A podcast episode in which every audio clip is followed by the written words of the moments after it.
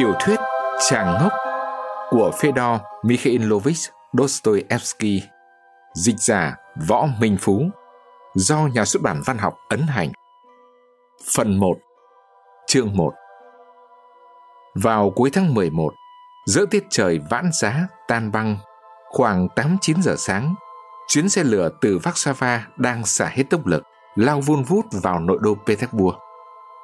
Khí trời ẩm ướt, còn sương mù thì dày đặc đến nỗi từ cửa sổ toa xe nhìn ra khó mà nhận ra được vật gì cách xa 10 bước ở hai bên đường. Hành khách thì có cả người từ nước ngoài về, nhưng phần lớn là dân đen và người làm ăn quanh các vùng lân cận, chen chúc vào với nhau trong mấy toa tàu hạng ba. Dĩ nhiên ai nấy đều phờ phạc, mắt díu lại vì thiếu ngủ, rét co do, mặt mày non vàng võ bớt bạt hẳn ra dưới ánh sáng sương mù. Bên cửa sổ một toa hạng ba có hai hành khách ngồi đối diện nhau từ tảng sáng. Cả hai đều còn trẻ, đều gần như đi người không, đều ăn mặc xoành xoàng, đều có dung mạo khác đời và cuối cùng đều có ý muốn bắt chuyện với nhau. Nếu cả hai đều biết được chỗ khác lạ của nhau trong thời điểm hiện tại, cố nhiên họ đã phải sững sờ về cái dịp tình cờ đã đưa đẩy họ đến chỗ ngồi ngay trước mặt nhau trong một toa tàu hạng ba của đoàn tàu chạy tuyến Petersburg-Warsaw một cách lạ lùng đến thế. Một trong hai người có phần nhỏ con, tuổi chừng 27, tóc xoăn sẫm màu, mắt nhỏ màu xám. Một đôi mắt lạ cứ như đang rực lửa. Gã có cái mũi to bè, hai gò má cao, cặp môi mỏng luôn nhếch lên thành một nụ cười sức sượng diễu đời và thậm chí còn hàn học nữa. Duy có vầng trán cao thanh thoát là còn vớt vát được cái phần dưới tệ hại của khuôn mặt. Nổi bật trên gương mặt ấy là một nước da tái nhợt như da người chết, khiến cho toàn bộ dáng vẻ của gã nòm thật bơ phờ, tuy thân hình gã nòm khá rắn giỏi. Cùng với đó là một vẻ gì đắm say khắc khoải, chẳng ăn nhập gì với nụ cười ngạo mạn, chân cháo và cái nhìn sắc lẻm tự phụ của gã. Gã ăn mặc như vậy là rất ấm, Cả người lọt thòng trong chiếc áo lông cừu non đen tuyền rộng rãi, có mũ trùm đầu. Cả đêm không hề rét. Trong lúc anh bạn đồng hành của gã đã buộc phải hứng lấy đủ vị ngọt ngào của một đêm ẩm ướt vào tháng 11 ở nước Nga bằng tấm lưng bút giá của mình. Cái đêm mà rõ ràng anh ta chưa hề chuẩn bị để đương đầu. Anh ta mặc một chiếc áo khoác không tay dày và khá rộng, có mũ to sù sụ đúng loại áo mà khách đi đường thường mặc ở những chốn xa xôi nào như Thụy Sĩ hay miền Bắc Italia chẳng hạn. Và rõ ràng anh ta đã không tính đến những chặng cuối như cả một thôi đường từ Edgunen đến Petersburg. Nhưng những gì thích hợp hoàn toàn đáp ứng được nhu cầu ở Italia đã tỏ ra không phù hợp lắm ở Nga. Người mặc áo khoác này là một chàng trai tuổi cũng chừng 26-27, có chiều cao trên mức trung bình một chút, với mái tóc bạch kim dày rậm, đôi má hóp trong dấu cằm nhỏ nhọn hoắt vàng khoe. Chàng có cặp mắt to màu xanh da trời với ánh nhìn chăm chú ẩn chứa một vẻ gì thầm lặng nhưng sầu muộn nhức nhối làm sao khiến không ít người mới gặp đã có thể nghĩ ngay chàng mắc chứng động kinh. Ấy vậy nhưng gương mặt chàng trai vẫn khá ưa nhìn. Nó thanh tú một cách lạ lùng, nhưng nước da thì nhợt nhạt, còn lúc này thì đã tái ngắt đi vì lạnh. Bên tay chàng lùng lẳng một chiếc tay nải nhỏ buộc bằng một chiếc khăn quàng cũ bạc phách, dường như gói ghém tất cả hành lý của chàng. Chân chàng dẫn một đôi giày đế cao đi kèm với ghệt cải khuy. Tất cả đều không theo lối Nga. Thu mình trong chiếc áo lông kín mít, nhân lúc thư nhàn. Gã tóc đen đưa mắt ngắm nghía anh bạn đồng hành và cuối cùng đã cất tiếng hỏi với một vẻ diễu cợt sỗ sàng. Thái độ thân tình bỗ bá thường thấy ở mấy kẻ hay lấy làm khoái chí khi chứng kiến những khó khăn vất vả của người bên cạnh. Rét chứ? Và gã so vai rụt cổ. Quá rét, anh bạn đồng hành trả lời thật vồn vã. Mà đấy ông xem, đây mới chỉ là tiết tan băng thôi đấy nhé. Nếu là tiết băng giá nữa thì còn ghê gớm đến đâu. Tôi thậm chí đã không lường được là ở ta lại rét đến thế. Tôi không còn quen với mọi thứ ở đây được nữa rồi. Ở nước ngoài về à? Vâng, ở Thụy Sĩ về. Ái ra, gay cho ông đấy. Gã tóc đen trúm môi huýt lên một tiếng và phá lên cười ngặt nghẹo. Cuộc trò chuyện đã được khơi mào. Tóc đen hỏi gì, tóc vàng, tức áo khoác Thụy Sĩ, cũng trả lời ngay. Sự sốt sắng như thế kể cũng lạ đời. Khốn nỗi, tóc vàng có nhận ra thái độ bông phèn của người đối thoại cũng như nội dung ba láp tầm phào của câu hỏi nào đâu. Qua câu chuyện, tóc vàng cho thấy chàng đã phải xa quê hương đất nước hơn 4 năm trời đằng đẵng. Chàng đã được gửi ra nước ngoài chữa bệnh, một chứng bệnh thần kinh lạ lùng gì đó, đâu như là động kinh hay kinh giật gì chả biết. Nghe nói thế, tóc đen đã mấy lần nhếch mép cười mỉa, đặc biệt gã còn phá lên cười khi nghe tóc vàng trả lời câu hỏi. Thế người ta có chữa khỏi cho không? Bằng câu, chưa, vẫn chưa chữa khỏi. Ha ha, rõ ràng các vị đã mất tiền toi, vậy mà dân mình chỉ biết tin bọn họ. Tóc đen buông một lời nhận xét cay độc. Thì đúng thế, một bạn đồng hành ngồi cạnh cất lời bắt chuyện. Đó là một quý ông ăn mặc tồi tàn, Nom cũng biết là hạng công chức quèn, sống lay lắt bằng đồng lương thảm hại. Tuổi chạc 40, vóc dáng khỏe mạnh, mũi đỏ, mặt sần sùi. Đúng thế đấy, có điều dân Nga mình toàn đua nhau rước vạ vào thân. ô, riêng trường hợp của tôi thì các vị nhầm rồi. Chàng bệnh nhân Thụy Sĩ tiếp lời với giọng nhỏ nhẹ như muốn làm không khí dịu đi. Tất nhiên tôi cũng chẳng dám tranh cãi, biết gì đâu mà nói. Có điều vị bác sĩ của tôi đã dốc hầu bao cho tôi có đủ tiền về nước và đã bỏ tiền túi ra chu cấp cho tôi ngót hai năm trời đấy à? Sao? Không có ai lo tiền cho ông nữa ư? Tóc đen hỏi.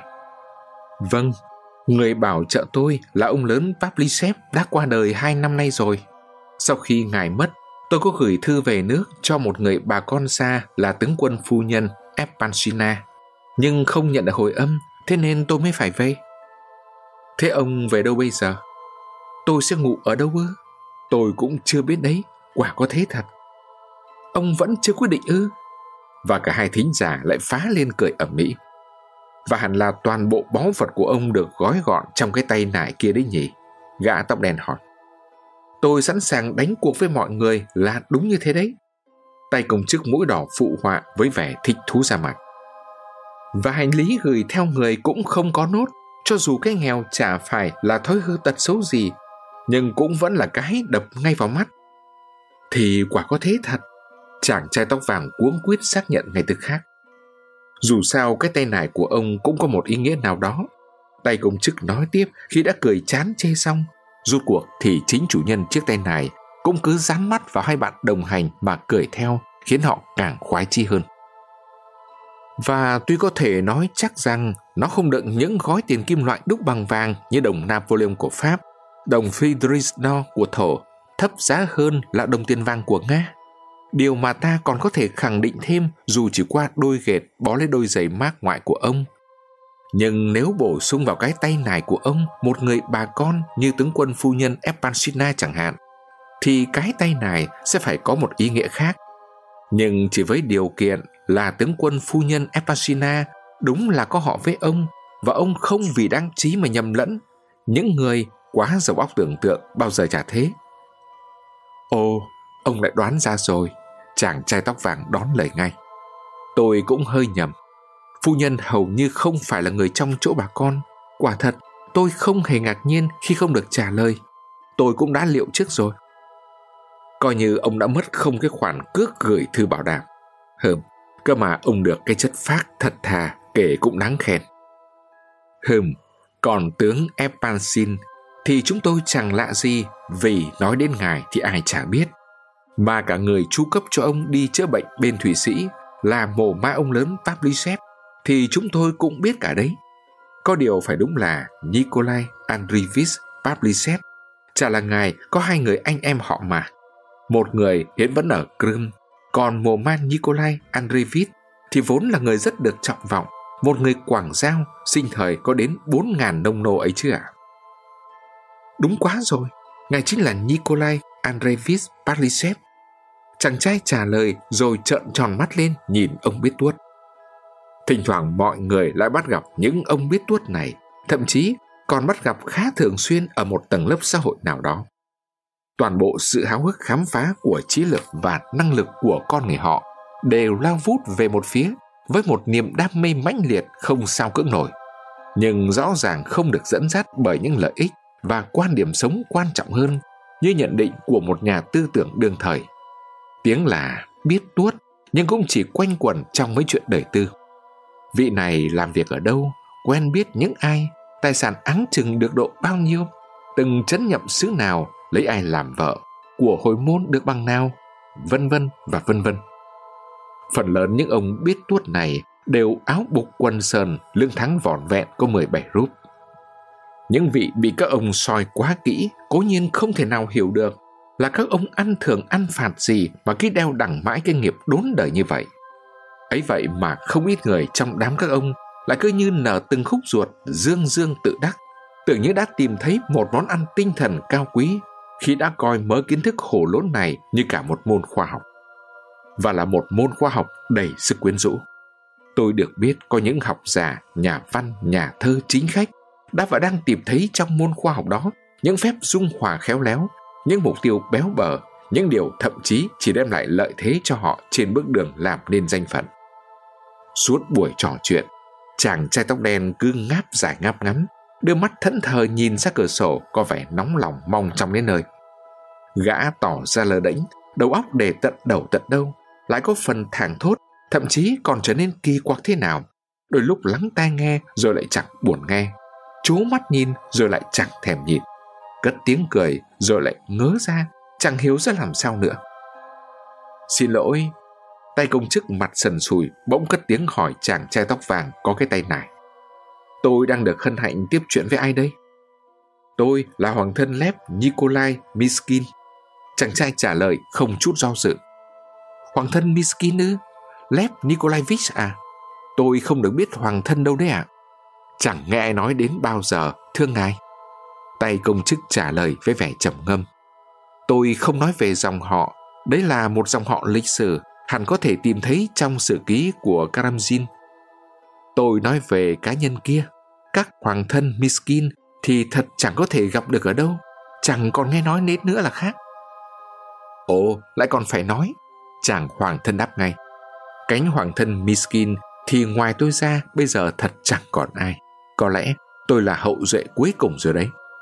Còn nói về cha ông chúng tôi thì các cụ là nông dân nhà nước cả. Cha tôi từng là một thiếu úy trong quân đội, xuất thân từ một học sinh trường sĩ quan. Đấy, tôi còn chưa được rõ thế nào mà tướng quân phu nhân Epasina cũng lại là người thuộc dòng hoàng tộc Miskin, cũng lại là hậu duệ cuối cùng trong nội tộc.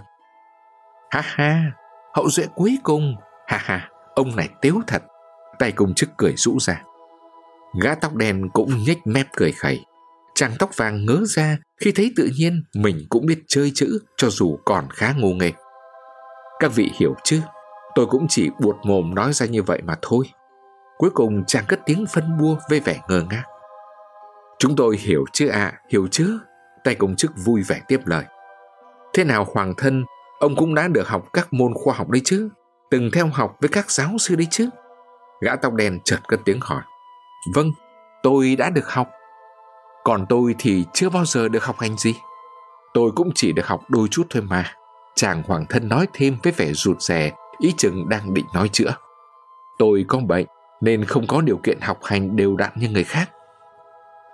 Ông có biết nhà Rogozin không? Gã tóc đen hỏi rõ nhanh. Không, tôi không biết, không hề biết. Ở Nga, tôi có biết ai với ai đâu. Ông là Rogozin à? Vâng, tôi là Rogozin. Pafen Rogozin. Pafen ư? Có phải chính là nhà Rogozin? Tay công chức như đang muốn đề cập tới một điều gì tối ư quan trọng. Thì đấy, chính nhà ấy đấy. Gã tóc đen cắt ngang câu nói của tay công chức một cách sỗ sàng với vẻ sốt ruột.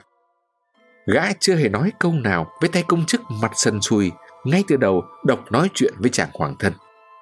Ờ, như thế nghĩa là sao?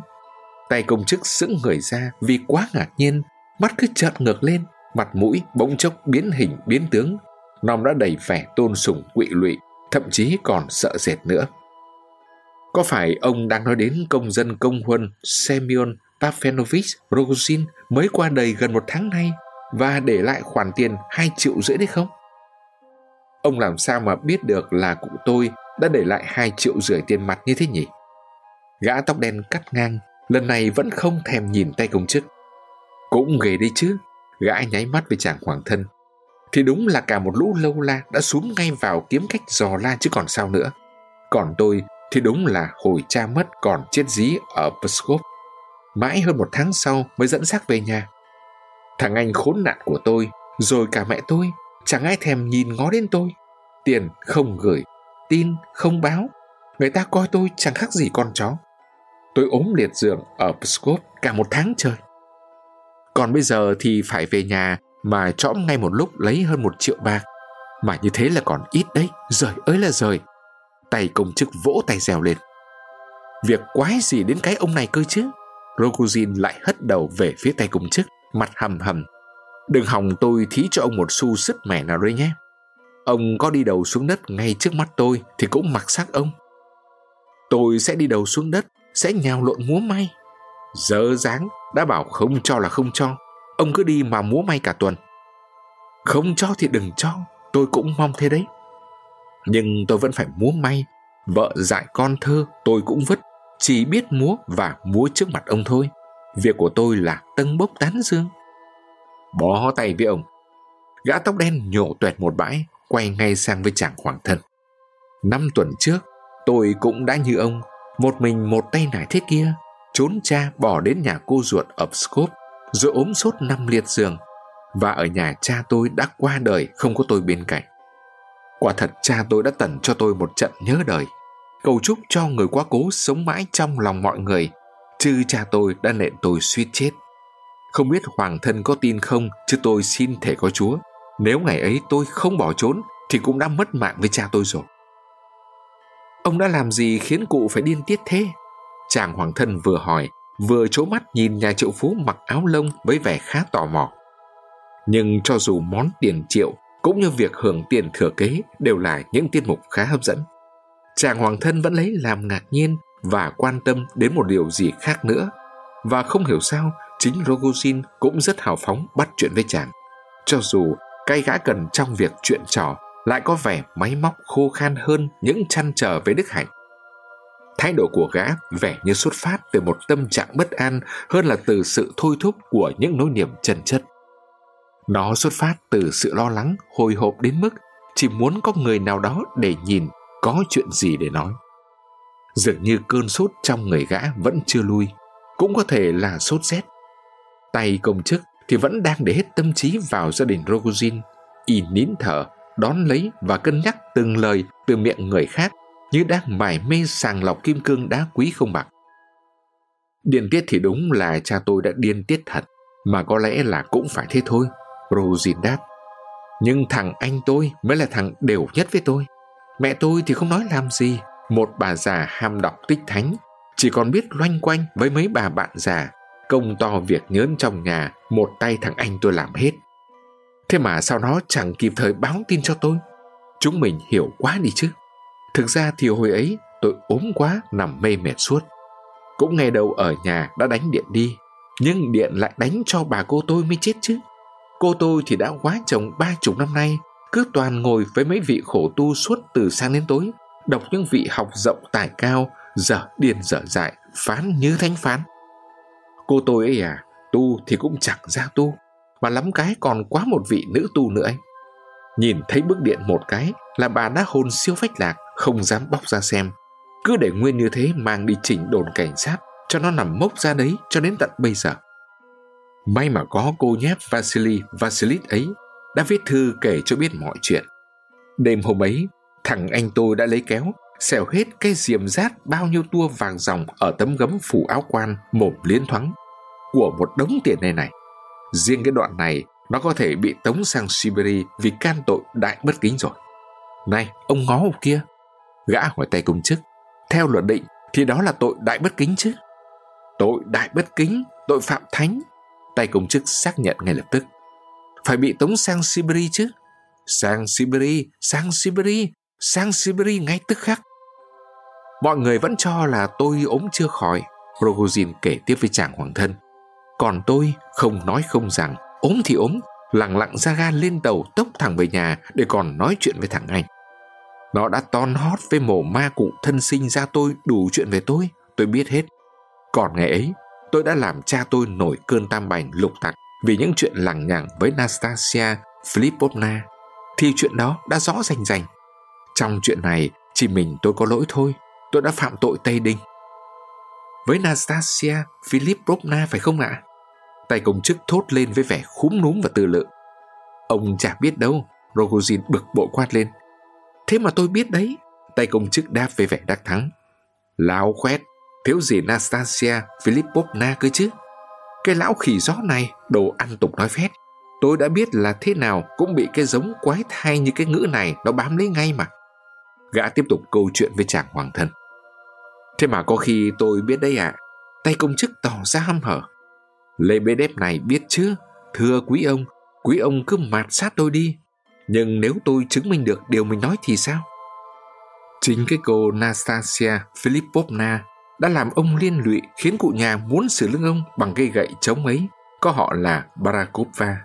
Có thể nói là một tiểu thư danh tiếng, một công nương nữa ấy chứ. Ai chả biết là cô ta vẫn cặp kè với Tosky Afanasy Ivanovich ấy, một địa chủ và cũng là một nhà đại tư bản có chân trong các công ty, hội xã. Và vì thế, cả hai người đều có quan hệ thân tình với tướng Espasin. Ái chà chà, chịu ông rồi đấy. Cuối cùng Rogozin đã thực sự ngạc nhiên. Chết chưa, đúng là ma xó, bố biết tổng hết. Biết tuốt, Lê Bế Đét này biết tuốt. Tôi ấy à, thưa quý ông, tôi đã từng ngao du với ông bạn Aleska Lihatsiov đến hai tháng trời. Ngày ấy, ông ta cũng vừa mất cha mà. Được cái xó xỉnh nào tôi cũng biết. Nên không có cái anh Lê Bế Đép này thì ông bạn chỉ có nước nằm co, chẳng đi đâu được hết. Bây giờ ông ấy đã có chân trong phòng tín dụng nên tôi cũng có dịp tìm hiểu nhiều người. Cả Akman, cả Coralia, cả công nương Paskaya, cả Nastasia Filipovna. Bao nhiêu chuyện khác nữa ấy chứ. Nastasia Filipovna ư? Lẽ nào cô ta đã cùng Lihatsiov? Rogozin đưa mắt nhìn tay công chức với vẻ hậm hực. Thậm chí môi gã còn bật ra và run lên bật bật. Chẳng có chuyện gì. Chẳng có chuyện gì. Không hề có chuyện gì. Tay công chức sực nhớ ra và uống lên. Lý Hassop không thể dùng tiền để mua chuộc được. Không, không thể làm thế với Ackman được. Bên cạnh cô nàng chỉ có Toski thôi. Tối tối, cô ta vẫn ngồi trong khoang ghế lô dành riêng ở nhà hát lớn hay nhà hát Pháp. Cánh sĩ quan thì vẫn khỏe kháo chuyện lắm, nhưng ngay cả bọn này cũng chả chứng minh được điều gì hết. Kia, họ nói, kia chính là cái cô nàng Nastasia Filipovna ấy đấy. Và cũng chỉ thế thôi, chẳng có gì hơn. Vì đúng là chẳng có gì hơn. Quả có thế thật, Rogozin xác nhận với vẻ sầu sầu, mặt ủ mày trong. Hồi ấy, Zaliomsev cũng từng nói với tôi như thế, Hoàng thân à. Có lần với chiếc bành tô 3 năm tuổi của cha trên người, tôi chạy qua đại lộ Nevsky. Còn cô nàng thì từ trong một cửa hàng đi ra, bước lên xe ngựa. Hình bóng nàng đã bỗng chốc nung nấu lòng tôi. Tôi gặp Zaliomsev. Thằng này thì lúc nào chả sáng nước hơn tôi. Tóc tai phải ra hiệu tỉa tót đàng hoàng, đi đâu cũng kè kè cái kính cầm tay. Còn anh em tôi thì cha chỉ cho lê ủng sách và hút canh xuông. Nó bảo tôi là cậu không với tới đâu. Người ta là công nương đấy. Tên công nương là Nastasia Filipovna. Họ là Baraskova. Cô nàng đang ở với Tosky. Còn Tosky thì hiện đang giữ dịt lấy cô nàng. Vì tuy tuổi đã cao ngất ngường, năm nhăm rồi đấy. Nhưng lại muốn lấy vợ trẻ đẹp. Đúng là bông hồng số một trên toàn thành phố Petersburg. Nó còn bảo tôi là hôm nay cậu có thể thấy Nastasia Filipovna đi xem vũ ballet ở nhà hát Ban Sôi. Cô nàng sẽ ngồi trong một khoang ghế lô đôi dành riêng ở ngay dưới tầng dưới. Anh em tôi làm gì có chuyện đi xem vũ ballet. Cha tôi có mà quật chết. Vậy mà tôi vẫn lỉnh ra ngoài được đến một tiếng và lại được nhìn thấy Nastasia Filipovna. Vậy là về mất ngủ suốt đêm. Sáng hôm sau, Mồ ma cụ thân sinh ra tôi đưa cho tôi hai tờ trái phiếu lãi 5 phân. Mỗi tờ có mệnh giá 5 ngàn. Bảo tôi đem bán lấy tiền rồi mang đến văn phòng nhà Andri để trả cho họ 7 ngàn rưỡi. Còn bao nhiêu thì mang luôn về cho cha. Chớ là cả đâu nữa, cha chờ đấy. Bán được trái phiếu rồi, nhưng tôi lại chẳng mang tiền đến văn phòng nhà Andre mà cất bước lang thang, xa vào một cửa hàng Anh Quốc, chọn mua một đôi khuyên tai, mỗi chiếc nạm một hạt xoàn gần bằng hạt hồ đào. Vậy là còn thiếu mất 400 rúp. Tôi xưng danh, người ta tin cho nợ lại. Tôi mang đôi khuyên tai đến nhà Zaliusev ba hoa xích thốc một hồi, rồi rủ luôn anh ta cùng đến chỗ Nastasia Filipovna. Chúng tôi đi luôn. Những gì hiện hữu dưới chân tôi, trước mắt tôi, hai bên con người tôi, tôi đều không biết, không nhớ. Chúng tôi bước thẳng vào phòng khách, cô nàng ra đón chúng tôi. Tôi cứ nghệt mặt ra, quên cả tự giới thiệu. Còn Zaliozep thì nhanh nhậu. Đây là món quà kỷ niệm của Pavel Rosin tặng quý cô để ghi nhớ cuộc gặp ngày hôm qua. Quý cô vui lòng nhận cho. Cô nàng tỏ ra niềm nở, đưa mắt nhìn hai anh, miệng mỉm cười láo lỉnh. Ông cho em gửi lời cảm ơn ông bạn Rogozin của ông đã có lòng quan tâm quý hóa như thế, rồi cúi chào và quay đi. Hỡi ôi, làm sao mà ngay lúc bây giờ tôi chẳng chết đi cho rảnh. Có điều ngay từ lúc ra đi tôi đã đánh bài liều. Đằng nào thì chuyến này cũng một đi không trở lại. Nhưng cay cú nhất đối với tôi ấy là tôi thấy cái thằng bạn lóng tôm lóng cá kia đã phỗng tay trên bằng hết. Tôi thì vừa thấp bé, vừa ăn mặc lúi sùi cứ đứng nghẹt mặt ra, không nói không rằng. Vừa trông thấy người đẹp thì mắt đã hoa lên, không còn tự chủ được nữa. Còn nó thì ăn diện bảnh bao, tóc xoăn, bóng mượt, mặt mũi hồng hào, cà vạt kẻ ô. Rồi cứ thế mà uốn ba tức lưỡi, đấu hót đến đầu đến đũa, và hẳn là cô nàng đã tưởng nó là tôi. Thôi tôi nói, việc đã chót rồi, bây giờ dắt nhau về, tớ cấm cậu không được dở dói gì nữa, cậu hiểu thế nào rồi đấy? Nó cười. Thế bây giờ cậu định ăn nói thế nào với Semyon Parfenis? Quả thật lúc bây giờ, tôi thà nhảy xuống sông còn hơn là dẫn xác về nhà. Nhưng rồi bụng bảo dạ, đằng nào mà chả thế. Rồi thất thểu lê bước về nhà như một con ma dại. Khổ, đau đớn, tay công chức nhăn nhó, thậm chí còn run rẩy nữa. Nói thật chứ vào tay mồ ma ông cụ thì đúng là 10 ngàn mà 10 rúp thì cũng đừng hòng sống nổi với cụ. Y thẽ thọt với chàng hoàng thân. Chàng đưa mắt nhìn Rokujin với vẻ tò mò, hình như lúc này nom gã còn xanh xao hơn nữa. Đừng hòng sống nổi với cụ, Rokujin nhắc lại. Ông biết thế nào không? Ngay lập tức, gã tiếp tục câu chuyện với chàng hoàng thân. Cha tôi đã tỏ tường mọi chuyện. Chả là thằng Zaliosef gặp ai cũng phun ra bằng hết. Thế là cụ lôi tôi lên gác, khóa trái cửa lại, xuống tay dạy bảo suốt một tiếng đồng hồ. Cụ nói, đây mới chỉ là phần đánh động thôi, đêm nay tao còn đến vĩnh biệt mày. Ông nghĩ sao? Lão già đầu râu tóc bạc đã lao đến nhà Nastasia Filipovna để lạy lục van xin khóc lóc. Cuối cùng cô ta đã mang chiếc hộp con ra vứt vào mặt lão. Đấy, khuyên tai nhà lão đấy, lão khọm ra. Đối với tôi, bây giờ món quà này còn quý gấp 10 lần vì được biết là Pavel đã phải liều đến thế nào để có được nó. Lão về mà khấu đầu lại tặng Phen Semionis cho tôi. Thế là ngay trong ngày lễ tạ ơn, tôi đã moi được của thằng Sryusa Protusin 20 rúp và bắt xe về Peskov. Đến nơi, lúc người vẫn đang trong cơn sốt, các bà già đã súm lại cầu kinh cho tôi. Còn tôi rượu say cứ ngồi thử ra đấy. Sau đó còn mò ra mấy quán rượu vùng nốt chỗ tiền còn lại rồi ngã vật ra đường nằm bất tỉnh suốt đêm, gần sáng lại lên cơn sốt. Mà lúc đêm còn bị chó đến dứt nữa, phải có người sốc mãi mới tỉnh. Thôi thôi, vứt hết. Bây giờ thì Nastasia Filipovna tha hồ mà hát, mặc sức mà reo. Tay công chức xoa tay cười hề hà. Quý ông ơi, bây giờ đôi khuyên tai đã là chuyện nhỏ. Bây giờ chúng ta sẽ đi đền lại đôi khuyên. Này này, nếu ông còn dám thốt ra một lời nào nữa về Nastasia Filipovna, thì thề có chúa, tôi nện ông ngay tức khắc, cho dù ông đã từng ngao du sơn thủy với Lihatsiop đấy nhé. Rogozin nắm chặt lấy tay y và hét toáng lên.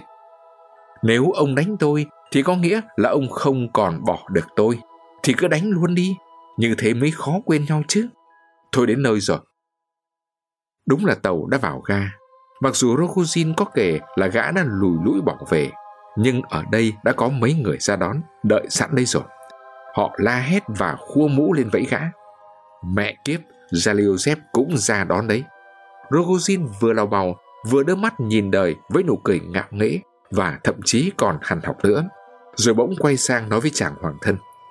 Hoàng thân ạ, à, chẳng hiểu sao mà tôi đã đem lòng yêu quý hoàng thân.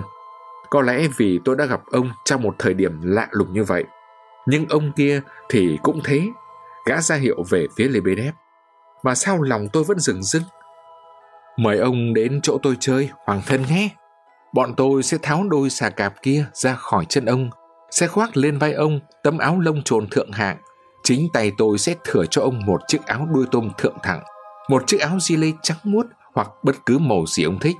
Sẽ nhét đầy tiền vào túi quần túi áo của ông và chúng ta sẽ kéo đến nhà Nastasia Filipovna. Ông có đến chỗ tôi không? Đến đi hoàng thân Lev Nikolaevich, Lebedev phụ họa với vẻ trang nghiêm và trịnh trọng. Cha, đừng bỏ lỡ dịp may, đừng bỏ lỡ dịp may. Hoàng thân Miskin nhộp người lên, chìa tay ra bắt tay Rogozin với vẻ lễ phép và nhỏ nhẹ nói với gã. Tôi sẽ rất vui mừng được đến thăm ông và rất cảm tạ ông đã đem lòng quý mến tôi. Thậm chí tôi sẽ đến ngay hôm nay nếu thời gian cho phép. Vì xin thú thực là tôi rất thích ông, nhất là sau khi được nghe ông kể câu chuyện về đôi khuyên tai nạm hạt xoàn. Ngày trước đó cũng đã thích rồi, cho dù mặt mũi ông non dầu dị lắm.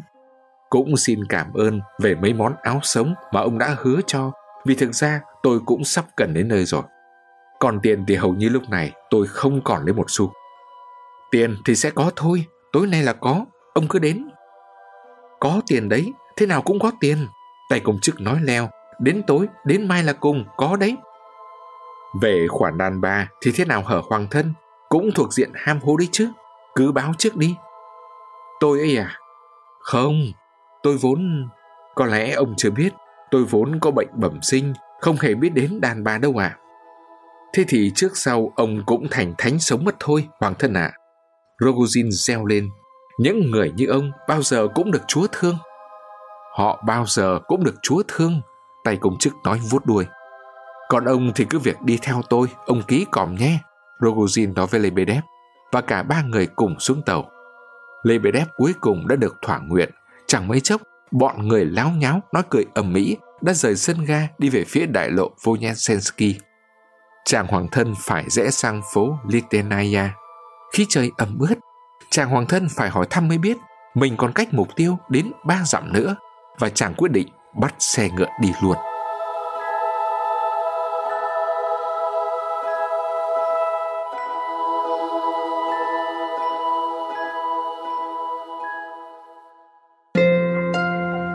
VTC nào.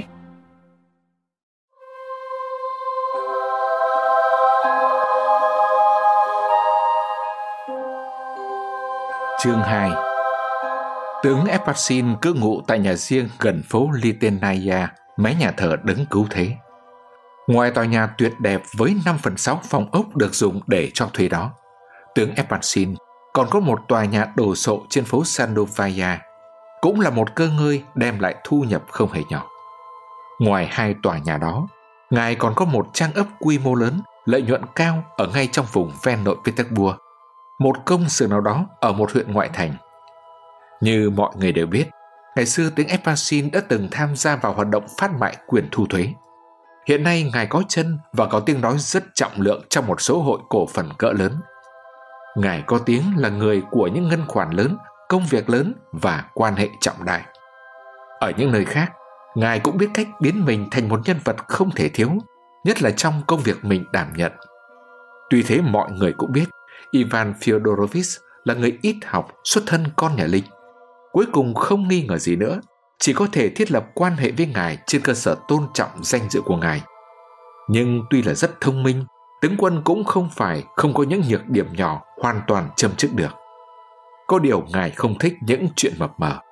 Nói gì thì nói, ngài vẫn là người thông minh khôn khéo miễn bàn. Chẳng hạn như ngài vẫn giữ thói quen không trường mặt ra một cách quá lộ liễu, khi cần thì biết lánh mặt đi.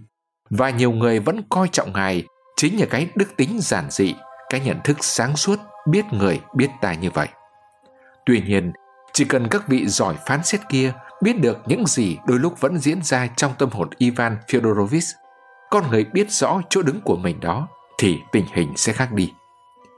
Cho dù trong công việc thực tế, Ngài cũng là người thực sự có khả năng và kinh nghiệm, có cả một số khả năng vượt trội nữa, nhưng Ngài vẫn thích tỏ ra mình chỉ là người thực hiện ý tưởng của người khác hơn là làm chủ bản thân, không chỉ biết một mực lấy lòng thiên hạ. Chào ôi, thời đại ấy đâu rồi? Cái thời của dân Nga, của những bầu nhiệt huyết. Ở mặt này, thậm chí cũng đã dậy lên một vài giai thoại nực cười về vị tướng. Nhưng Ngài chẳng bao giờ lấy làm phiền vì điều này. Ngay với những giai thoại cay độc nhất, còn với chuyện bài bạc đỏ đen, Ngài cũng vẫn gặp may. Ngài thường đánh rất to và chẳng những không che giấu cái thói đam mê cờ bạc dường như không có gì tệ hại của mình. Thực ra Ngài vẫn thắng là nhiều, mà còn cố phơi bày ra nữa. Ngài buộc phải tiếp xúc với đủ loại người, cánh đổ bác với nhau thì chỉ thế thôi. Nhưng tất cả vẫn đang ở phía trước, thời gian vẫn còn nhiều, cái gì cũng phải có thời gian, có lần có lượt. Và tiếng Epperson vẫn còn đang trong độ tuổi chan chê nhựa sống. Tức 55 tuổi, không hơn, dù sao, đó cũng là độ tuổi thăng hoa, độ tuổi mở đầu một cuộc sống đích thực. Sức khỏe, sắc mặt, bộ răng cứng cáp tuy đã xỉn màu, thân hình rắn giỏi, chắc nịch, vẻ ưu tư vào buổi sáng ở văn phòng, vui vẻ vào buổi tối ở sòng bạc hay trong tư thất. Tất cả đều góp phần tạo nên những thành tựu rõ ràng mới mẻ và làm cái việc trải thảm hoa hồng dành cho cuộc sống của đức ông. Tướng công sở hữu một gia đình êm ấm, thực ra thì cũng đã có những biểu hiện cho thấy không phải tất cả đều là hoa hồng. Nhưng bù lại từ lâu cũng đã xuất hiện nhiều nhân tố thâu tóm được những hy vọng và mục tiêu chính yếu nhất của đức ông một cách nghiêm túc và nhiệt thành rồi. Chẳng thế thì sao? Có mục đích nào trong cuộc sống còn quan trọng hơn và thiêng liêng hơn những mục đích của những người làm cha làm mẹ? Không gắn chặt với gia đình thì con người còn biết dựa vào đâu? Gia đình tướng quân gồm có phu nhân và ba tiểu thư đã đến tuổi trưởng thành. Tướng quân kết hôn đã rất lâu rồi, từ ngày còn đeo lon thượng úy với một cô gái gần bằng tuổi, không nhan sắc, không học vấn, chỉ với một động cơ duy nhất là kiếm lấy dăm chục nông nô để tìm cách đổi đời. Nhưng về sau, tướng quân chưa bao giờ tỏ ra ân hận về việc mình đã lấy vợ sớm, chưa bao giờ có ý coi rẻ niềm đam mê của thời trai trẻ thiếu đắn đo cân nhắc của mình. Và một mực tôn trọng vợ cho đến tận bây giờ. Và đến tận bây giờ có khi còn tỏ ra sợ vợ thậm chí còn yêu vợ nữa.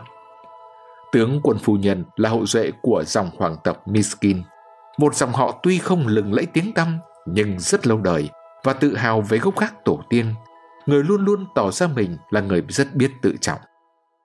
Một nhân vật tai mắt hồi bấy giờ, một trong những vị bảo trợ, tuy bảo trợ ở đây cũng chỉ là trên danh nghĩa, đã vui lòng đứng ra lo việc gả chồng cho công nương trẻ tuổi. Ngài đã mở cánh cửa rào ra trước mắt một chàng sĩ quan trẻ tuổi và đẩy chàng vào khu cấm địa, và chỉ cần có vậy thôi chàng đã không phụ lòng mong mỏi của ân nhân. Trừ vài ba biệt lệ, cặp uyên ương đã kể vai sát cánh bên nhau suốt những tháng năm dài một cách hòa thuận êm ấm. Ngay từ hồi còn rất trẻ, với tư cách người con gái cuối cùng của một dòng hoàng tộc, việc này cũng có thể là do phẩm cách riêng. Tướng quân phu nhân đã biết tìm cho mình những đấng bảo trợ cao sang. Về sau, nhờ tài sản và địa vị của chồng người thậm chí cũng đã hội nhập dần với giới thượng lưu mấy năm gần đây cả ba tiểu thư alexandra adelaida và akalaya đều đã khôn lớn trưởng thành thực tình mà nói cả ba cô đều mang họ Epasin nhưng bên ngoài lại thuộc dòng hoàng tộc khoản hồi môn hẳn phải tươm tất. Còn cha thì chính người có khả năng chắp cánh cho họ tìm đến chỗ cao sang, điều đó cũng quan trọng lắm. Mà cả ba nàng đều xinh đẹp, kể cả cô chị cả Alexandra tuổi đã trên 25. Cô giữa 23, còn cô út Akalaya mới chớm đôi mươi. Cô út cực xinh và đó đây đã thấy có người nhòm ngó. Nhưng chưa hết, cả ba cô đều nổi trội về đường học vấn, trí thông minh và tài lẻ. Mọi người đều biết ba chị em đều yêu quý đùm bọc lẫn nhau. Mọi người còn nhắc mãi chuyện hai cô chị đã có những hành động hy sinh thế nào nhằm vun đắp cho thần tượng chung của cả nhà là cô em của họ. Chả ai dám chê trách họ là bậc kiêu kỳ, tuy vẫn biết là họ rất tự hào và thấy được cái giá của mình. Cô cả đánh đàn hay, cô hai vẽ đẹp, có điều được bao nhiêu năm nay hầu như chẳng có ai hay biết. Mãi gần đây người ta mới phát hiện ra mà cũng là chỉ vì tình cờ. Tóm lại, mọi người cứ khen nức khen nở mấy cô con gái. Nhưng cũng có người rẻ biểu. Người ta phát khiếp lên khi thấy họ đọc sách quá nhiều. Họ không vội lấy chồng đối với tầng lớp xã hội của mình. Tuy họ vẫn đem lòng yêu quý, nhưng cũng chỉ ở mức vừa phải. Điều đó càng dễ hiểu hơn khi mọi người biết rõ xu hướng, tính cách, mục tiêu và nguyện vọng của cha mẹ họ. Đã gần 11 giờ, Chàng hoàng thân mới đến giật chuông trước nhà vị tướng. Tướng công ở trên tầng 2, trong một căn hộ khá khiêm nhường, tuy vẫn tương xứng với địa vị của mình. Mở cửa cho chàng là một tên gia nhân trong bộ quần áo xấu, đồng phục của y. Và chàng và giải thích đến lâu ngay từ lúc y mới đưa mắt nhìn chàng và cái tay này của chàng với vẻ nghi ngờ. Cuối cùng sau khi nghe chàng nhắc đi nhắc lại một cách rõ ràng rằng chàng chính là hoàng thân Minsky và chàng nhất thiết phải gặp tướng công vì có việc gấp. Cái gã đa nghi nhiễu sự kia mới kèm chàng đến bên cái phòng thường trực bé tẹo nằm ngay trước phòng tiếp tân bên cạnh văn phòng và giao tận tay cho người trực ca sáng để gã này vào báo với tướng quân là có khách muốn gặp. Gã này mặc áo đuôi tôm, tuổi ngoài 40, có vẻ mặt đăm chiêu, là trợ lý văn phòng đặc biệt, đồng thời là liên lạc viên của tướng quân. Thành thử non gã cũng có hơi khệnh khạng. Ngài vào chờ ở phòng tiếp tân đi, còn cái tay này cứ để lại đây. Gã vừa nói vừa thông thả và trịnh trọng ngồi xuống chiếc ghế bành của mình và đưa mắt nhìn chàng hoàng thân với vẻ ngạc nhiên nhưng nghiêm khắc. Vì chàng đã ngồi xuống ngay chiếc ghế bên cạnh, hai tay ôm chặt lấy chiếc tay này. Ông cho tôi ngồi đợi ở đây với ông, khỏi phải vào kia ngồi một mình có được không? Ngài không đợi ở phòng ngoài này được, vì ngài là khách. Ngài muốn yết kiến tướng quân ư? Rõ ràng gã ta vẫn chưa thể yên tâm với việc cho chàng khách lạ vào nhà, nên đã đánh bạo hỏi thêm lần nữa. Vâng tôi có việc chàng hoàng thân toan trình bày. Tôi không hỏi là ngài đến có việc gì. Việc của tôi chỉ là báo rõ danh tính quý khách lên thượng cấp thôi. Nhưng bây giờ phải chờ ông ký lục thôi. Tôi không đi báo được đâu. Có vẻ như người này đang mỗi lúc một nghi ngờ tợn. Chàng hoàng thân quá khác với khách khứa hàng ngày. Và tuy tướng quân vẫn tiếp khách khá thường xuyên, hầu như mỗi ngày vào một giờ nhất định. Đặc biệt khi cần phải giải quyết công việc mà có khi khách khứa có đủ loại người nhưng bất chấp lệ thường và quy chế khá rộng rãi, gã gia nhân vẫn cảm thấy quá nghi ngờ phải để cho viên ký lục đi báo mới được. Đúng là ngài từ nước ngoài về chứ? Cuối cùng gã hỏi vẻ như vô tình. Và bỗng ngắc ngứ, có lẽ gã đang muốn hỏi, ngài đúng là hoàng thân miskin đấy chứ? Vâng tôi vừa xuống tàu mà. Tôi có cảm tưởng như ông đang muốn hỏi tôi có đúng là hoàng thân miskin không, nhưng lại ngại chứ gì. Hừm Gã gia nhân ậm ừ. Tôi đoan chắc với ông là tôi không nói dối. Ông sẽ không gặp rắc rối gì về tôi đâu. Còn nếu như tôi có bộ dạng thế này, tay nải tay niếc thế này, thì cũng chẳng có gì đáng ngạc nhiên. Hoàn cảnh của tôi hiện giờ đang rất khó khăn. Hừm, tôi không ngại chuyện đó đâu, không phải. Tôi có phận sự phải trình báo, và ông ký lục sẽ gặp ngài, trừ phi ngài. Đấy, cũng có trường hợp ngoại lệ mà. Xin được đánh bạo hỏi ngài, không hiểu ngài có thể cho biết được không? Có phải ngài đang muốn cầu cạnh tướng quân vì đang quá cuộn bách không? Ồ không, ông yên tâm là không hề có chuyện ấy đâu, tôi có việc khác. Ngài bỏ quá cho, nhìn thấy ngài như vậy nên tôi mới hỏi. Ngài chờ cho một lát, thầy ký lục đang có chút việc, với một vị đại tá, xong đấy sẽ về ngay. Thầy ký lục của công ty mà. Vậy nếu phải chờ lâu Ông cho hỏi là ở đây có chỗ nào hút thuốc được không? Tôi có mang theo tàu và thuốc lá. Hút ư? Gã gia nhân trợn mắt lên với chàng hoàng thân với vẻ băn khoăn, đậm ý khinh miệt, cứ như không tin vào lỗ tai của mình. Hút ư? Không, ngài không được phép hút ở đây đâu. Và chỉ ấp ủ cái ý định đấy thôi cũng đã là chuyện đáng xấu hổ cho ngài. Hừ, kỳ quặc quá thưa ngài. Ồ, tôi không bảo là hút ở trong phòng Tôi biết chứ, tôi chỉ muốn ra chỗ nào ông chỉ cho tôi vì tôi nghiện thuốc lá. Mà đã ba tiếng đồng hồ chưa được một hơi nào. Thôi được tùy ông thôi, đi đâu mà chả thế, dập ra tùy tục. Nhưng tôi biết trình bày về ngài như thế nào đây? Gã gia nhân lẩm bẩm như nói một mình. Một là ngài không nên ngồi lại ở đây mà phải sang phòng tiếp tân ngồi chờ tử tế. Vì ngài đến đây có việc là khách hẳn hoi và tôi có trách nhiệm. À mà thế nào, Ngài đang có ý định đến với chúng tôi phải không? Gã nói thêm, liếc nhìn cái tay này đang khiến gã bồn chồn. Không, tôi không tính đến chuyện đó. Mà các vị có mời tôi cũng không ở. Đơn giản là tôi đến để làm quen có thế thôi. Sao? Làm quen nữa? Gã gia nhân hỏi với vẻ ngạc nhiên và nghi ngờ thực sự. Sao lúc đầu ngài bảo là ngài đến có việc gì cơ mà? Ồ, kể ra thì cũng chẳng có việc gì. Nhưng thôi, gọi là việc thì cũng có việc đấy nếu ông muốn. Thực ra thì tôi chỉ muốn xin một lời khuyên, nhưng chủ yếu là tôi muốn tự giới thiệu, vì tôi là hoàng thân Miskin và tướng quân phu nhân Epansina cũng là một công nương cuối cùng của hoàng tộc Miskin. Vậy là ngoài tôi và phu nhân ra, hoàng tộc Miskin chẳng còn một ai. Thế ngài còn là chỗ họ hàng với phu nhân nữa chứ gì? Gã gia nhân giật mình tưởng như đã phát hỏa. Cũng chả phải. Tuy nhiên, nếu kể cho hết dây mờ dễ má, thì cố nhiên chúng tôi là họ hàng rồi. Nhưng chỉ là họ hàng xa, quá tầm đại bác, không nói chuyện u xoẹ được. Tôi cũng đã có lần gửi thư từ nước ngoài về cho tướng quân phu nhân đấy chứ, nhưng không thấy người phúc đáp. Dù sao, tôi thấy vẫn cần phải bắt liên lạc khi đã về nước. Bây giờ tôi giải thích cặn kẽ cho ông như thế để cho ông đỡ phải nghi ngờ vì tôi thấy ông cứ nghi ngờ suốt. Phiền ông trình bày giúp là có hoàng thân Miskin đến và nếu ông làm sáng tỏ được nguyên cớ cuộc thăm viếng này của tôi thì quý lắm. Được tiếp thì tốt, không được tiếp cũng vẫn tốt như thường, có khi còn quá tốt. Có điều tôi vẫn cảm thấy rằng không thể có chuyện người ta không tiếp tôi được. Tướng quân phu nhân cố nhiên là sẽ mong gặp mặt người đại diện chưa quen biết và duy nhất của họ tộc mình, vì người vốn rất kính yêu họ tộc, như tôi đã được nghe những điều xác thực về người. Câu chuyện của chàng hoàng thân có vẻ như quá thật thà, nhưng trong trường hợp này, càng thật thà lại càng trở nên phi lý. Và gã gia nhân lõi đời không thể không cảm nhận được rằng nếu trong chỗ cùng cảnh áo ngắn với nhau mà rút ruột ra như thế thì thật quý. Đằng này một vị khách lại đi dốc bầu tâm sự với một anh đầy tớ nhà người như vậy thì phải nên xem lại. Và vì đầy tớ thường không đến nỗi ngu si như chủ tướng, nên gã gia nhân được cho làm trợ lý văn phòng này nghĩ ngay được rằng ở đây có thể có hai khả năng. Hoặc vị hoàng thân này chỉ là một tên phát vãng, chắc chắn đã mò đến để xoay tiền.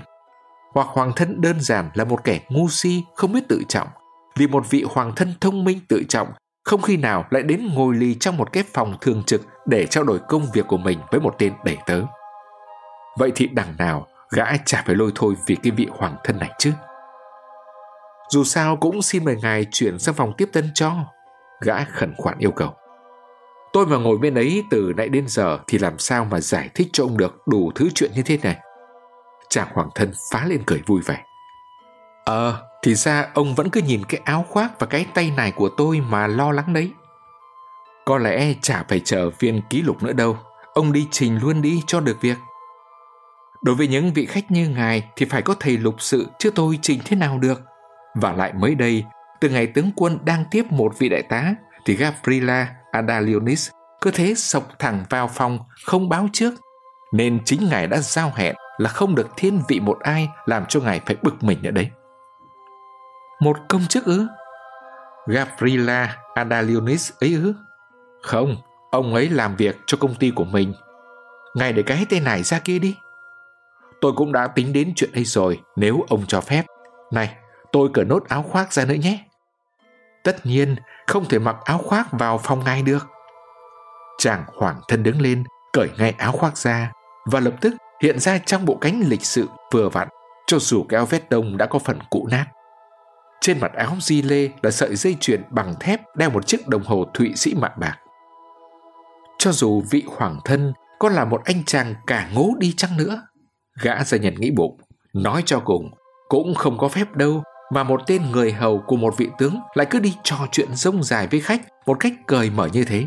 Dù rằng không hiểu sao gã lại thấy cứ thích vị hoàng thân, tất nhiên là cái chỗ khác người của con người đó. Nhưng từ một góc nhìn khác, có thể thấy chàng hoàng thân đã làm cho gã quá bực mình, tức điên lên được. Thế tướng quân phu nhân thì tiếp khách vào lúc nào? Chàng hoàng thân lại vừa hỏi vừa ngồi xuống chỗ cũ. Đó không phải là việc của tôi, thưa ngài. Người tiếp khách lung tung, không có giờ nhất định, tùy từng người. Riêng bà thợ may thì người đón vào hồi 11 giờ.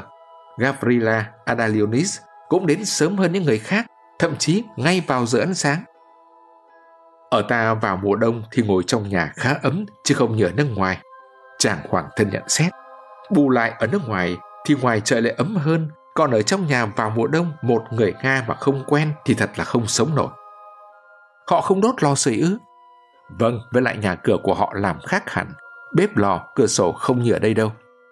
hưng thế ngài ra nước ngoài có lâu không? Bốn năm, có điều tôi gần như chỉ yên một chỗ ở nông thôn. Ngài mất hết thói quen cũ rồi đấy chứ? Quả có thế, ông có tin không chứ? Tôi cứ lấy làm lạ là làm sao mình vẫn còn nói được tiếng Nga. Đấy, bây giờ đang nói với ông thế này mà trong đầu vẫn nghĩ thì ra mình vẫn còn nói sõi thế này này.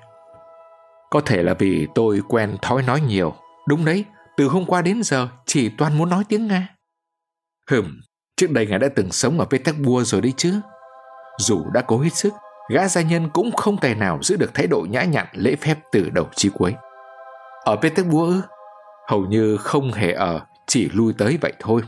Mà trước đây tôi thật chẳng biết gì về tình hình ở đây cả. Còn bây giờ nghe nói có nhiều cái mới đến nỗi người biết rồi cũng phải cất công tìm hiểu lại từ đầu. Ở đây người ta đang nói nhiều về tư pháp.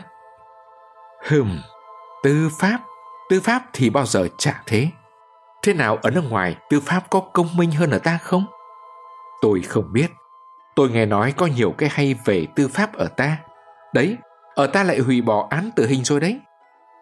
Thế ở nước ngoài người ta vẫn xử tử à? Vâng, ở Pháp tôi đã được chứng kiến ở Lyon. Ngài Schneider đã cho tôi theo ra tận Pháp trường. Treo cổ chứ? Không, ở Pháp người ta chỉ xử chém thôi. Thế tên tử tội nó hét chứ? Hét vào đâu được nữa, loáng một cái là xong. Người ta đặt tên tử tội nằm xuống đấy. Rồi một con dao to bản thế này này, chạy bằng máy, máy chém mà lại, phập mạnh một nhát. Dao thì nặng, cái đầu văng nhanh đến nỗi, mình chẳng kịp chớp mắt nữa là. Việc chuẩn bị diễn ra trong một không khí nặng nề. Khi người ta tuyên đọc bản án, sửa soạn đồ lề, trói và lôi tên tử tội lên đoạn đầu đài thì là quá rùng rợn. Mọi người súm hết cả lại, kể cả đàn bà, cho dù mọi người không muốn để cho họ nhìn thấy cảnh tượng này. Không phải là việc của họ. Tất nhiên, tất nhiên, một cảnh quá bi thương. Phạm nhân là một kẻ thông minh, gan góc, mạnh mẽ, đã luống tuổi. Họ của hắn là Legro đấy. Tôi nói ông nghe, tin hay không tùy ông. Hắn bước lên đoạn đầu đài và khóc, mặt trắng bệch ra như tấm vải. Có thể như thế được sao? Có lẽ đó không phải là điều khủng khiếp hay sao? Hắn là ai mà sợ đến phát khóc lên như thế chứ? Tôi cũng đã không lường được là con người ta đã sợ phát khóc lên như thế, lại là một người lớn đàng hoàng chứ không phải là một đứa bé con. Một con người chưa bao giờ biết khóc, đã 45 tuổi đầu rồi. Điều gì đã diễn ra trong tâm hồn tên tử tội trong giây phút ấy làm cho hắn phải run lên? Sự rủa xả chính mình chỉ có vậy thôi. Hắn đã vi phạm điều răn chớ giết người, thì hắn phải bị giết chứ còn gì nữa. Không, không thể như thế được. Tôi chứng kiến cảnh tượng này đã một tháng nay rồi, nhưng mãi đến nay nó vẫn hiện rõ rành rành ngay trước mắt tôi. Tôi nằm mơ đến 5 lần rồi đấy. Chàng hoàng thân càng nói càng tỏ ra bồi hồi xúc động. Gương mặt bợt bạt của chàng thoáng ửng hồng, cho dù giọng nói vẫn nhỏ nhẹ như trước. Gã gia nhân chăm chú theo dõi câu chuyện của chàng hoàng thân với vẻ đồng cảm, tưởng chừng không dứt ra được. Có lẽ gã cũng là người có óc tưởng tượng hay ngẫm nghĩ. Cho nó bay luôn cái đầu đi như thế, kể ra cũng còn đỡ khổ. Ông biết thế nào không? Chàng hoàng thân hăm hở tiếp lời. Ông nói thế là một chuyện, mà thực ra mọi người đều nói như ông. Mà cái máy được chế ra cũng vì lẽ đó, cái máy chém ấy. Thế mà trong óc tôi lại bỗng nảy ra một ý. Làm thế liệu con người có khốn khổ hơn không? Ông cảm thấy tôi đọc nói chuyện buồn cười kỳ quặc quá chứ gì. Nhưng cứ nghĩ mà xem, rồi ông sẽ thấy thôi. Ông nghĩ xem, ừ thì tra tấn nhé. Nào là những cơn đau, những thương tích trên người. Cái đau về thể xác. Thế rồi tất cả những cái đó cứ làm nguội dịu nỗi đau tinh thần. Vậy là anh chỉ còn khổ sở vì những vết thương cho đến lúc chết. Nhưng có lẽ nỗi đau chính yếu ghê gớm nhất lại không nằm trong những vết thương mà ở chỗ anh được biết chắc chắn rằng một tiếng đồng hồ nữa, rồi 10 phút nữa, rồi nửa phút nữa. Rồi đến lúc này đây, đây là lúc hồn lìa khỏi xác và anh sẽ không còn là con người nữa. Và biết chắc như vậy. Cái chính là cái chỗ chắc chắn ấy đấy. Rồi anh kê đầu xuống dưới lưỡi dao và nghe tiếng con dao trượt xuống ngay trên đầu. Và cái khoảnh khắc một phần tư giây ấy là khủng khiếp nhất. Ông có biết đó không phải là chuyện tôi tưởng tượng ra, mà là chuyện nhiều người đã nói hay không? Tôi tin chuyện này đến mức tôi sẽ nói thẳng với ông ý kiến của chính mình. Giết vì tội giết người là một hình phạt quá lớn so với bản thân tội ác.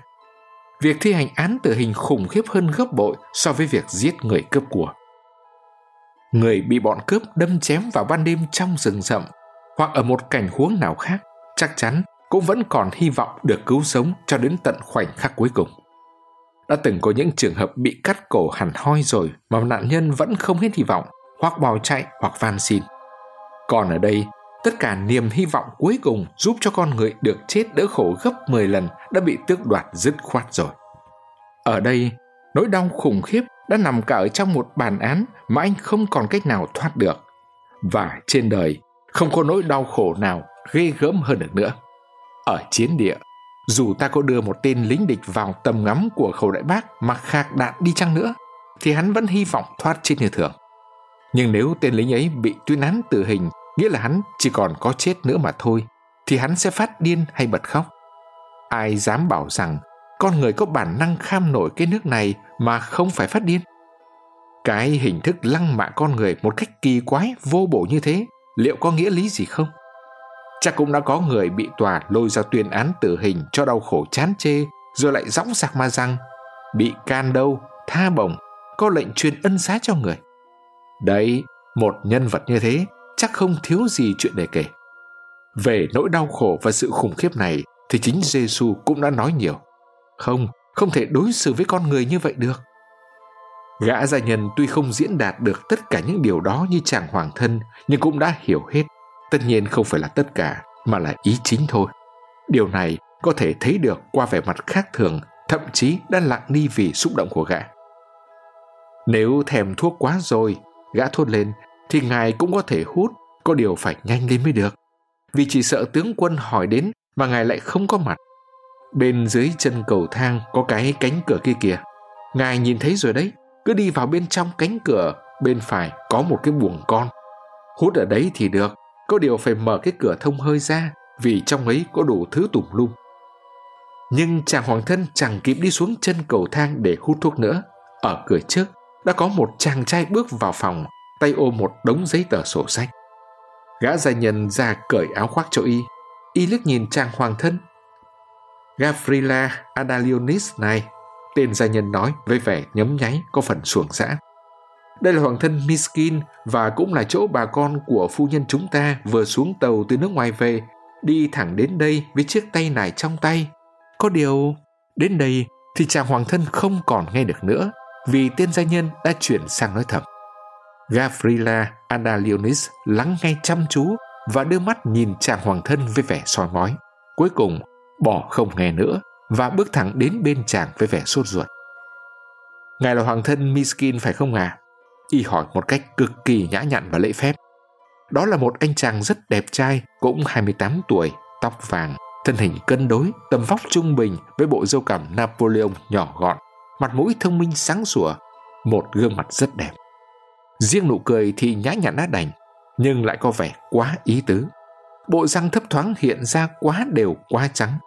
Cái nhìn thì tuy vui vẻ thật thà, nhưng cũng quá chăm chú xăm soi người mới gặp.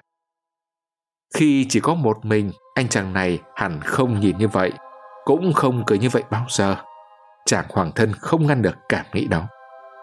Chàng hoàng thân cố gắng kể lại một cách vắn tắt tất cả những gì đã nói với tên gia nhân và trước đó là Rosin.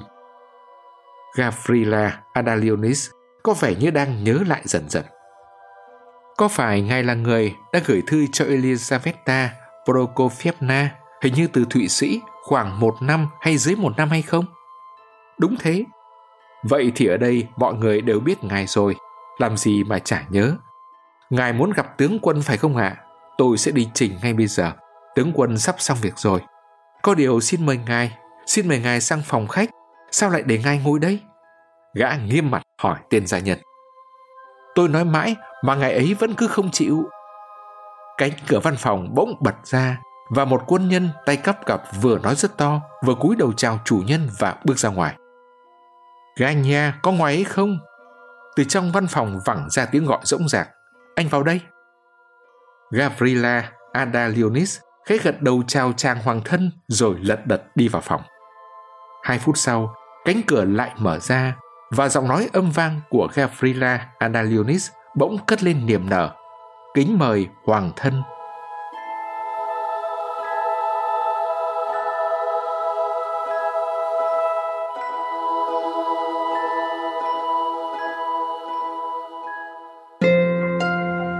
VTC Now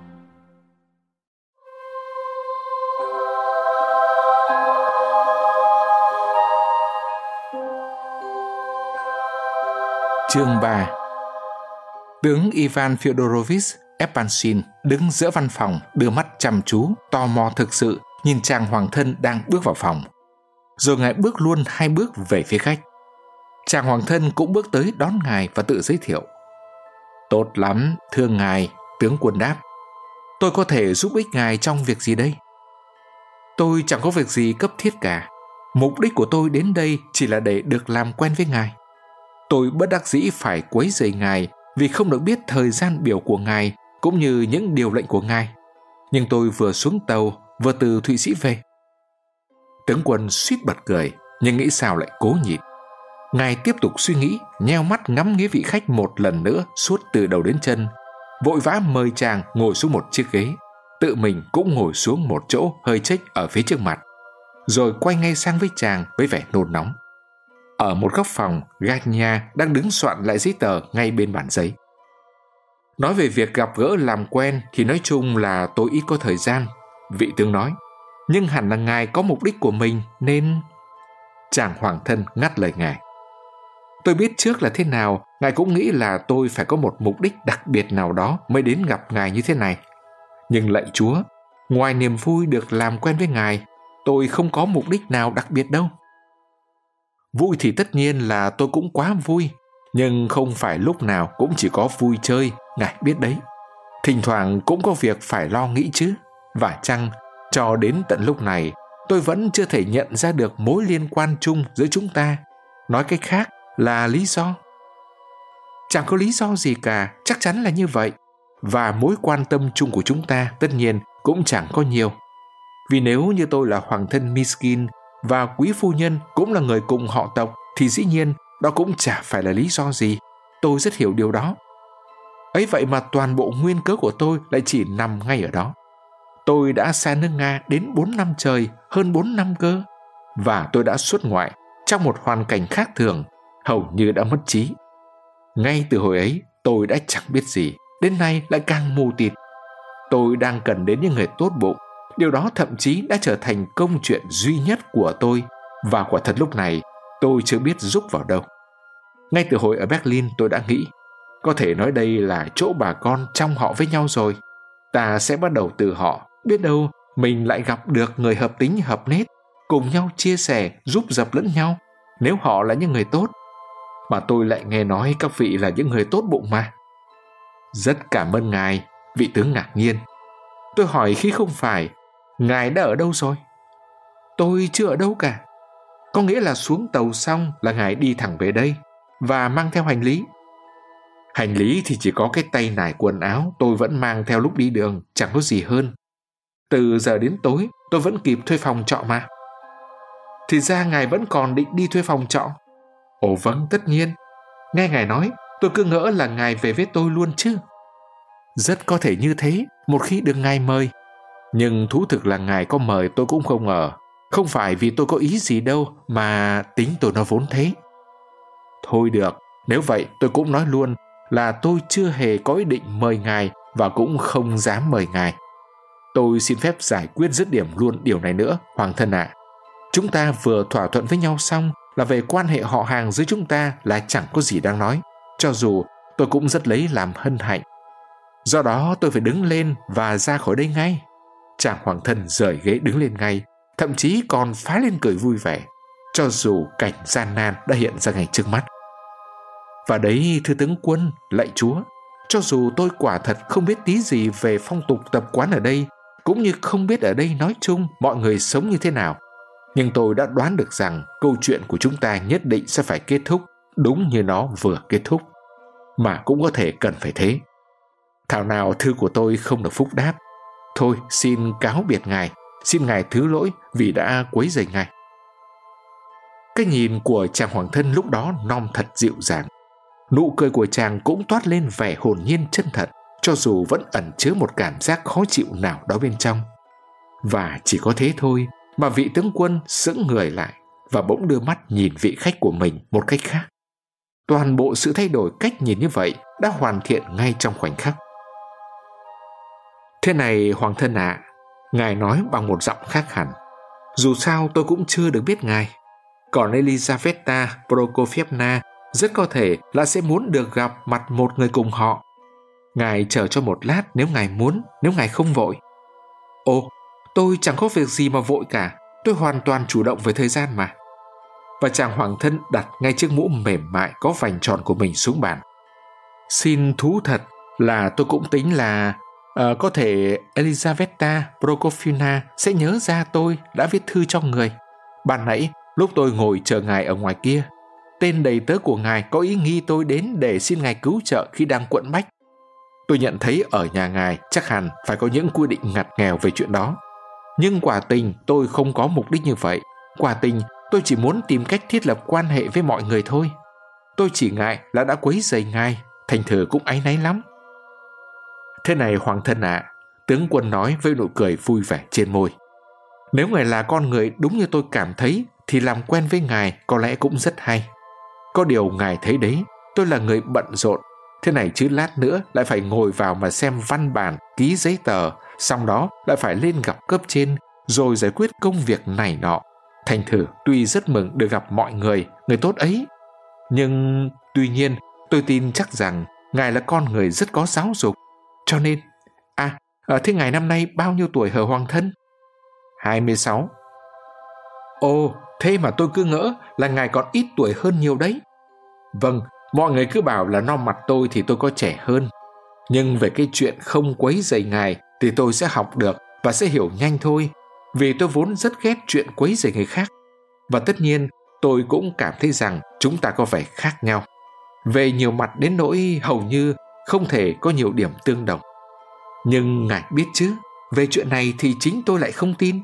Vì rất nhiều khi người ta cứ cảm thấy là giữa hai bên chẳng có điểm gì chung, nhưng kỳ thực họ lại rất có... Đó là chuyện thương tình. Do cái chỗ lười biếng của con người mà người ta cứ có vẻ như quá khác biệt và không thể tìm thấy chút gì. Tuy nhiên, có lẽ tôi đã mở đầu câu chuyện một cách vô vị quá rồi chăng? Hình như ngài... Ngài nói vắn tắt cho. Ngài có lâm vào một tình trạng oái oăm nào đó hay không? Hoặc giả ngài đang có ý định bắt tay vào công việc gì chăng? Ngài bỏ quá cho, tôi cũng có hơi... Ngài yên tâm, tôi rất trân trọng và hiểu ý ngài. Trước mắt thì tôi cũng chẳng có chuyện gì chắc trở. Công việc thì trước mắt cũng chưa muốn đề cập đến thưa ngài. Tiền thì đến nay tôi đã có người lo cho cả, đó là ngài Snyder, vị giáo sư của tôi. Ngài đã cho tôi đến ở hẳn trong nhà để chữa bệnh, học hành ở bên Thụy Sĩ. Nhưng tiền thì cũng chỉ đủ để về đến đây thôi. Thành thử lúc này trong túi chỉ còn lại mấy đồng cô bách. Thực ra thì tôi đang có một việc phải lo và tôi đang cần được chỉ bảo. Nhưng... Ngài hãy nói xem trước mắt ngài đang có ý định làm ăn sinh sống ra sao và ngài đang có những dự định gì? Viên tướng ngắt lời chàng. Tôi những muốn có việc gì đó để làm. Ô, ngài đúng là một triết gia. Tuy nhiên, ngài có biết là muốn gì thì cũng phải có tài không? Có những khả năng khả dĩ đem lại miếng bánh hẳn hoi không? Ngài lại bỏ quá cho. Ồ, ngài... Đừng xin lỗi nữa. Không, thưa ngài, tôi nghĩ rằng mình chẳng có chút tài cán năng lực gì đáng kể đâu. Về miếng ăn thì tôi có cảm tưởng là tướng quân lại ngắt lời và lại quay ra lục vấn. Chàng hoàng thân lại kể lại tất cả những gì đã kể. Thì ra tướng quân cũng đã từng nghe nói về mồ mang ngài Pavlichev và thậm chí đã từng quen biết ngài. Vì sao Pavlichev lại quan tâm đến việc giáo dục chàng thì chính chàng cũng không cắt nghĩa được. Nhưng có lẽ cũng chỉ xuất phát từ tình bạn cũ với người cha quá cố của chàng. Cha mẹ mất khi chàng hãy còn là một đứa bé con từ bấy chỉ sống và lớn lên ở thôn quê vì sức khỏe đòi hỏi không khí trong lành ở đó. Pavlisev đã giao chàng cho mấy vị địa chủ già trong chỗ họ hàng của ngài, thuê người dạy chàng học, lúc đầu là một cô giáo, rồi đến một thầy giáo. Chàng nhớ hết đấy, nhưng cũng không nói được rõ ràng đầy đủ, vì chính chàng cũng rất lơ mơ. Những cơn kinh giật thường xuyên đã biến chàng thành một chàng ngốc. Chàng dùng chữ thằng ngốc. Chàng kể rằng cuối cùng thì Berlin, Pavlicev đã tình cờ gặp được giáo sư Schneider, một người Thụy Sĩ chuyên gia về loại bệnh này. Hiện đã có một khu điều trị tại Tổng Valley, Thụy Sĩ, dùng liệu pháp riêng bằng nước lạnh, thể dục để chữa bệnh ngớ ngẩn và điên dại. Nói chung là rèn luyện và đấu tranh cho sự phát triển về mặt tinh thần.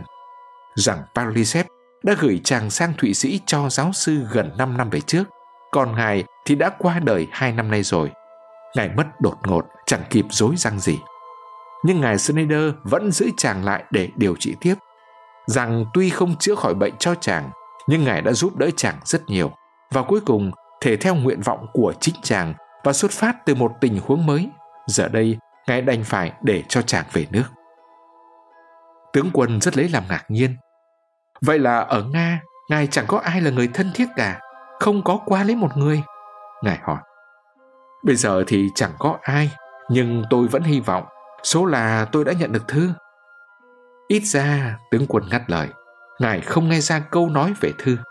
Hoàng thân cũng đã học làm một việc gì rồi chứ, và bệnh của ngài cũng không ngăn cản ngài đảm nhận một công việc gì đó chẳng hạn như một chân giúp việc nhi nhăng ở một nhiệm sở nào đó Ồ, chắc là không. Và nói về việc làm ổn định thì đúng là tôi đang hết lòng mong mỏi vì tôi những muốn được thử sức mình xem có làm nổi việc gì không. Tôi đã được học suốt 4 năm dòng, tuy không được chuẩn mực cho lắm, nhưng cũng tạm gọi là quy củ. Và trong thời gian đó, tôi đã có dịp đọc được rất nhiều sách Nga mà. Sách Nga ư? Vậy thì ngài phải am hiểu về văn phạm và có thể viết lách tử tế được rồi. Ồ, tôi viết khá lắm, Thế rồi, tốt rồi, thế nét chữ thì thế nào? Nét chữ thì khỏi phải nói. Riêng khoản đó thì tôi có biệt tài. Đơn giản tôi là một cây thư pháp. Ngài cho phép tôi viết thử luôn để ngài xem nhé. Chàng hoàng thân nói với vẻ hăm hở. Ngài viết giúp đi, mà cũng phải thế thật. Tôi quý cái sốt sắng của ngài lắm, hoàng thân ạ, à, ngài thật dễ mến. Ngài có những dụng cụ văn phòng tuyệt thế này này. Bao nhiêu là loại bút chì, bao nhiêu là loại bút lông chim, giấy này bền lắm, mịn lắm. Và phòng làm việc của ngài mới sang trọng làm sao? Mà phong cảnh ở bức tranh kia thì tôi biết, cảnh thiên nhiên Thụy Sĩ đấy mà. Tôi tin chắc rằng chàng họa sĩ đã tả thực hoàn toàn và tôi còn tin rằng chính mắt tôi đã nhìn thấy nơi này ở tổng Uri.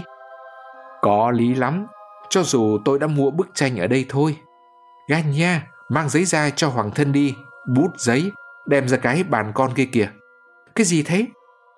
Tướng quân hỏi Ganya khi thấy gã rút trong cặp của mình ra đưa cho ngài một bức ảnh chân dung cỡ lớn. Ái chà, Nastasia Philipovna, Chính cô ấy gửi cho cậu đấy chứ? Chính cô ấy chứ? Ngài hỏi ga nha một cách hăm hở, đầy vẻ tò mò háo hức. Cô ấy vừa tặng tôi khi tôi đến chúc mừng đấy ạ. À. Tôi hỏi xin từ lâu rồi. Tôi chả biết là cô ta có ý châm chọc gì hay không khi tôi chỉ đến người không, chẳng qua cáp gì vào một ngày như thế. Gà nhà nói thêm với nụ cười chua chát trên môi. Chả phải, tướng quân ngắt lời gã với vẻ tự tin. Chúng mày cứ quen nghĩ lôi thôi. Bỗng dưng cô ta lại nảy ra ý này ý khác là sao? Cô ấy chắc chắn không phải là loại người nham hiểm. Còn qua thì cậu biết lấy gì mà tặng. Phải bỏ ra một ngàn mới nói chuyện qua. Chả lẽ lại đi tặng ảnh? À thế nào, cô ấy chưa hỏi xin ảnh của cậu đấy chứ? Chưa, chưa hỏi, và cũng có thể chẳng bao giờ hỏi. Thưa Ivan Fyodorovich, hẳn là ngài vẫn nhớ chuyện tối nay đấy chứ ạ? À? Ngài là một trong số những khách mời đặc biệt đấy. Nhớ, tất nhiên là nhớ chứ. Thế nào ta cũng đến. Còn thế nào nữa, đây là một ngày sinh nhật, ngày lên tuổi 25. Hừm, mà ga nhà này, cậu biết không? Cố nhiên ta sẽ nói cho cậu biết, chuẩn bị tinh thần nhé. Cô ta đã hứa với Afanasy Ivanovich và ta là tối nay tại nhà riêng cô ta sẽ cho biết dứt khoát là có hay không đấy. Biết mà liệu đấy. Gà nhà bỗng tỏ ra bối rối đến mức mặt bỗng hơi biến sắc. Cô ta nói chắc như thế à? Gã hỏi, giọng nói dường như đã run lên. Sang đến ngày thứ ba, cô ấy mới chịu nói đấy. Hai anh em ta phải ra công nài ép mãi. Có điều cô ta cứ xin đừng nói vội cho cậu biết. Tướng quân đưa mắt chăm chú nhìn Ganya, rõ ràng Ngài không thích cái vẻ bối rối của gã. Thưa Ivan Fyodorovich, xin ngài nhớ lại cho.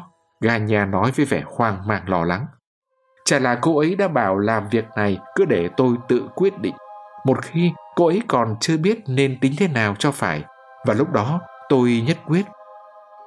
Thì ra là cậu, chả lẽ cậu?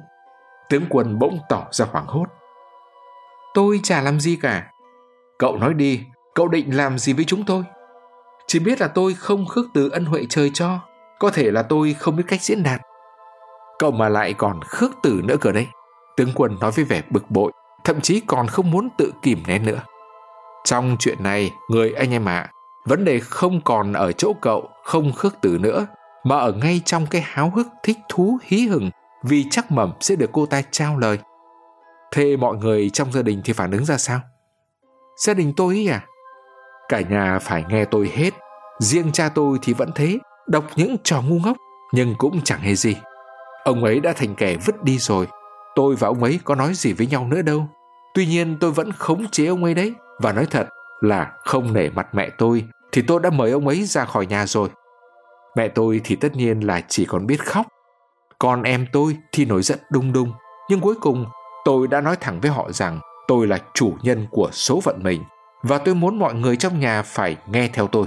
Chỉ ít, tôi cũng đã nói dứt khoát tất cả những điều đó với em gái tôi trước mặt mẹ tôi. Còn ta, người anh em ạ, à, ta vẫn chịu chết, không tài nào hiểu nổi. Tướng quân nói với vẻ trầm ngâm, khẽ nhún vai và giang tay ra.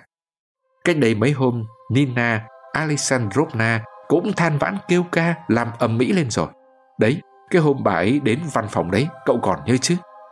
Bà muốn gì nào? Ta hỏi. Thì ra bọn họ cứ làm như ở đây có chuyện gì xấu xa ô nhục không bằng. Nhưng ô nhục thế nào mới được chứ? Ai có thể trách cứ hay chỉ trích Nastasia Filipovna về chuyện gì nào? Chẳng lẽ chỉ vì chuyện cô ta đã từng ở trong nhà Toski? Nhưng cái đó nó đã thành ra điều nọ tiếng kia, nhất là trong những tình huống lạ lùng mà ai cũng biết. Ông không để cho cái con ấy nó đến với các con gái của ông đấy chứ. Đấy, chuyện trò như thế đấy. Nina Alexandrovna như thế đấy. Nghĩa là không cần hiểu, không muốn hiểu. Vị thế của mình chăng? Gà nhà mách. Phu nhân hiểu đấy. Ngài không làm điều gì tổn hại đến phu nhân cả. Tuy nhiên, lúc đó tôi chợt nhận ra rằng mọi người không nên can thiệp vào công việc của người khác. Tuy nhiên, tình hình trong nhà chúng ta mãi đến nay vẫn còn chưa đến nỗi. Cũng chỉ vì chưa có câu trả lời dứt khoát nhưng trước sau gì rông tố cũng nổi lên. Nếu hôm nay có câu trả lời dứt khoát, thì mọi chuyện sẽ khác ngay. Chàng hoàng thân nghe thấy hết, lúc đang ngồi viết thử ở một góc phòng, viết xong, chàng mang bài đến nộp ngay. Đây là Nastasia Filipovna phải không ạ? À? Chàng thốt lên ngắm nghế bức chân dung một cách chăm chú tò mò. Đẹp lạ lùng. Chàng lập tức nói thêm với vẻ sôi nổi bức chân dung thực sự toát lên vẻ đẹp khác thường của một người con gái. Trong ảnh, cô ta mặc áo lụa đen kiểu cách thật đơn sơ mà duyên dáng. Mái tóc màu vàng sẫm được chải chuốt giản dị như đang ở nhà. Đôi mắt xanh lam, vầng trán ưu tư, gương mặt ngời lên vẻ đắm say và có phần kiêu hãnh. Mặt cô ta hơi gầy có phần xanh xao. Gà nhà và vị tướng trố mắt kinh ngạc nhìn chàng hoàng thân. Phải rồi, Nastasia Filipovna Ngài mà cũng biết Nastasia Filipovna ư? Vị tướng hỏi. Vâng, mới về Nga được một ngày một đêm mà tôi đã được biết về một người đẹp như thế này đấy. Chàng hoàng thân đáp và lập tức kể lại chuyện gặp Rogozin và thuật lại toàn bộ câu chuyện của gã. Lại có thêm tin tức nữa rồi, vị tướng lại tỏ ra lo lắng sau khi đã hết sức chăm chú lắng nghe bằng hết câu chuyện của chàng hoàng thân. Và ngài đưa mắt nhìn Ganya với vẻ tò mò. Toán nói chuyện nhố nhăng, Ganya cũng nói xen vào với giọng lầu bầu. Cái thằng oắt con nhà lái buôn ấy ăn chơi bát tử rồi. Tôi cũng nghe loáng thoáng về nhân vật ấy rồi. Tôi cũng nghe nói đến rồi, người anh em ạ, tướng quân phụ họa. Sau ngày xảy ra cái vụ khuyên tai ấy, Nastasia Filipovna đã thuật lại toàn bộ câu chuyện khôi hài rồi. Nhưng giờ đây tình hình đã khác. Có thể trên thực tế, anh chàng đã có tiền triệu trong tay và niềm đam mê ở thì cứ cho là thấp hèn đi, nhưng dù sao cũng vẫn là đam mê chứ. Mà ai chả biết là mấy cái ông tướng này thì còn gì mà chẳng dám làm, cứ gọi là coi trời bằng vung. Hừm, không khéo lại có chuyện lôi thôi đấy.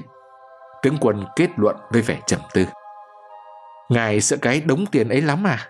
Gà nhà cười toe toét. Anh thì không chắc. Hoàng thân này, gà nhà bỗng quay sang hỏi chàng. Theo cảm nghĩ của ngài thì hắn có phải là người đứng đắn không? Hay cũng chỉ là một tên vô lại? Ý kiến riêng của ngài thế nào ạ? À? Một nỗi xốn sang kỳ lạ đã đến với gà nhà khi gã nêu lên câu hỏi đó. Rõ ràng là một ý tưởng mới mẻ và đặc biệt nào đó đã cháy lên trong trí và lóe lên trong mắt gã với vẻ bồn chồn. Là người đang thực bụng lo lắng, vị tướng cũng liếc nhìn chàng hoàng thân nhưng vẻ như kém phần háo hức, không mong đợi nhiều ở câu trả lời của chàng. Tôi không biết nên nói với ông như thế nào, chàng hoàng thân đáp. Tôi chỉ cảm thấy trong lòng ông ấy đang nung nấu một niềm đam mê cháy bỏng, thậm chí là một niềm đam mê bệnh hoạn. Nhưng ông ta vẫn còn yếu lắm, người vẫn khắc khư. Về Petersburg, không khéo lại lăn ra ốm ngay thôi. Nhất là lại cứ giữ cái thói rượu trẻ như vậy. Đúng thế chứ, ngài cảm thấy như thế chứ. Vị tướng cứ như muốn bám lấy những cảm nghĩ của chàng hoàng thân. Vâng, tôi cảm thấy thế. Tuy nhiên, cái loại chuyện khôi hài kia vẫn có khả năng tái diễn tức thì. Không phải trong ngày một, ngày hai, mà là ngay hôm nay, chỉ từ giờ đến tối có thể lắm. Gà nhà bông đùa với vị tướng. Hơm, tất nhiên rồi. Hẳn là lúc đó, mọi chuyện chỉ còn phụ thuộc vào cái ý nghĩ bất chợt lóe lên trong óc cô nàng. Tướng quân nói. Ngài chả thừa biết là thỉnh thoảng cô ta vẫn dở chứng là gì. Dở chứng là làm sao? Tướng quân lại điên lên vì quá bực mình. Nghe ta nói đây ga nha, mong anh hôm nay đừng phản đối cô ấy nhiều mà hãy cố tỏ ra. Phải làm sao anh hiểu chứ? Tóm lại, phải được lòng cô ấy. Hừm, sao anh lại bĩu môi? Anh nghe đây, Gavrila Adalionis, tiện thể, nhưng tuy là tiện thể cũng phải nói cho ra nhẽ. Xuất phát từ đâu mà chúng ta phải long đong vất vả thế này? Anh thừa hiểu rằng đối với lợi ích riêng của ta trong vấn đề này, thì ta đã được bảo đảm từ lâu bằng cách này hay cách khác. Ta cũng chỉ giải quyết công việc theo hướng có lợi cho mình. Toski đã quyết định dứt khoát rồi, thanh thử ta cũng hoàn toàn tin tưởng. Và vì thế nếu giờ đây ta mong muốn điều gì thì điều đó chỉ có lợi cho anh mà thôi. Cứ nghĩ kỹ đi, hay là anh không tin ta? Mà anh lại là người, một con người, tóm lại là người thông minh. Và ta đã đặt hy vọng vào anh. Còn trong trường hợp này thì điều đó là điều chủ yếu. Gà nhà lại giúp vị tướng trong việc tìm từ khi đang ngắc ngứ và gã ngang nhiên mỉm cười với vẻ cay độc. Một thái độ mà giờ đây gã không còn muốn che đậy nữa. Gã nhìn thẳng vào mắt tướng quân bằng cái nhìn nầy lừa của mình như muốn được ngài đọc hết ý nghĩ của gã trong cái nhìn ấy. Tướng quân bỗng đỏ mặt lên và nổi nóng. Đúng, trí tuệ là điều chủ yếu. Ngài tán đồng trợn mắt nhìn ga nha với vẻ gay gắt. Và anh là một kẻ nực cười. Gavrila Adalionis à, ta nhận thấy đúng là anh đang quá hề hà về cái chuyện thằng cha con nhà lái buôn kia. Coi đó là lối thoát cho mình. Nhưng trong chuyện này, muốn đi tới đích thì chính là phải vận dụng trí thông minh ngay từ đầu, chính là phải hiểu và cả đôi bên đều phải xử sự một cách trung thực và thẳng thắn. Không được.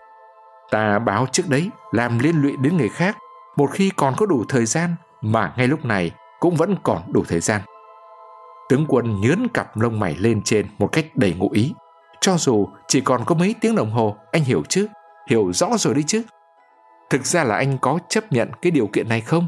Không chấp nhận cũng nói luôn và chúng ta dứt khoát với nhau luôn. Không ai ép uổng, bó buộc gì anh đâu. Anh đừng nghĩ thế. Tôi chấp nhận. Gà nhà nói khẽ, nhưng quả quyết rồi chỉ cúi đầu im lặng. Vị tướng hài lòng lắm. Ngài đã nổi nóng, nhưng rõ ràng đã lấy làm ân hận vì đã đi quá xa. Ngài bỗng quay về phía chàng hoàng thân và vẻ lo lắng trên mặt ngài dường như bỗng tiêu tan cho dù chàng đã có mặt ở đây và đã nghe thấy hết. Nhưng ngài đã chấn tĩnh được ngay, chỉ cần đưa mắt nhìn chàng một cái là đã có thể yên tâm hẳn. À, tướng quân reo lên khi nhìn thấy bản viết thử chàng hoàng thân mang lại trình ngài. Nét chữ thế này này, nét chữ thế này thì hiếm lắm. Xem này ga nha, thế này mới gọi là tài. Bằng kiểu chữ Nga thời Trung Cổ, chàng hoàng thân đã viết lên mặt giấy dày dặn mịn màng. Tu viện trưởng khiêm nhường Pagnuti lưu bút. Vâng đấy, Chàng hoàng thân giải thích trong một tâm trạng cực kỳ hân hoan phấn chấn. Đây là bút tích của tu viện trưởng Pagnuti từ thế kỷ 14 qua ảnh chụp. Họ ký rất đẹp. Tất cả các vị tu viện trưởng và tổng giám mục lão thành ấy thỉnh thoảng có những chữ ký rất kiểu cách, đầy sáng tạo. Chả nhẽ, ngài lại không có ấn bản nào của Pogodin sao hả tướng quân? Vừa rồi, tôi đã viết bằng một kiểu chữ khác. Đó là kiểu chữ to, tròn của Pháp vào thế kỷ trước. Thậm chí, có vài ba chữ cái đã được viết khác đi, kiểu chữ dùng cho khu vực bến bãi, kiểu chữ viết thông báo nơi công cộng phỏng theo mẫu chữ của các vị nói trên. Tôi có một mẫu như thế. Rồi chính ngài cũng sẽ đồng ý với tôi là kiểu chữ này không phải là không có cái hay của nó. Ngài hãy nhìn hai chữ A, ơ, tròn trịa này xem. Tôi đã đưa đặc trưng nét chữ Pháp vào các chữ cái tiếng Nga. Việc này rất khó nhưng rốt cuộc cũng thành công. Còn đây cũng là một kiểu chữ tuyệt vời và đặc sắc. Câu này đây, lòng nhiệt thành vượt qua tất cả. Đây là kiểu chữ Nga, kiểu chữ của dân thư lại, cũng có thể là thư lại nhà binh. Văn bản chính thức đệ trình lên thượng cấp thường được viết như thế này đây.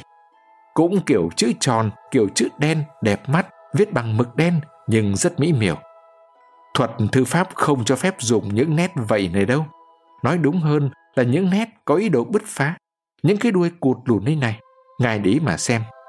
Với cái nhìn tổng quát, những chi tiết ấy làm toát lên hẳn một tính cách riêng, nói thực ra là toàn bộ tâm hồn của dân thư lại nhà binh. Ước gì được vui chơi phóng khoáng được trổ tai, nhưng cái cổ áo quân phục có cái móc cài nó thít cổ lại rồi. Quân phong quân kỳ cũng đã hiện lên qua nét chữ, có thần tình không cơ chứ? Đó là một kiểu chữ mà mới đây đã làm tôi sừng sốt. Mà ở đâu ngài có biết không? Ở Thụy Sĩ đấy.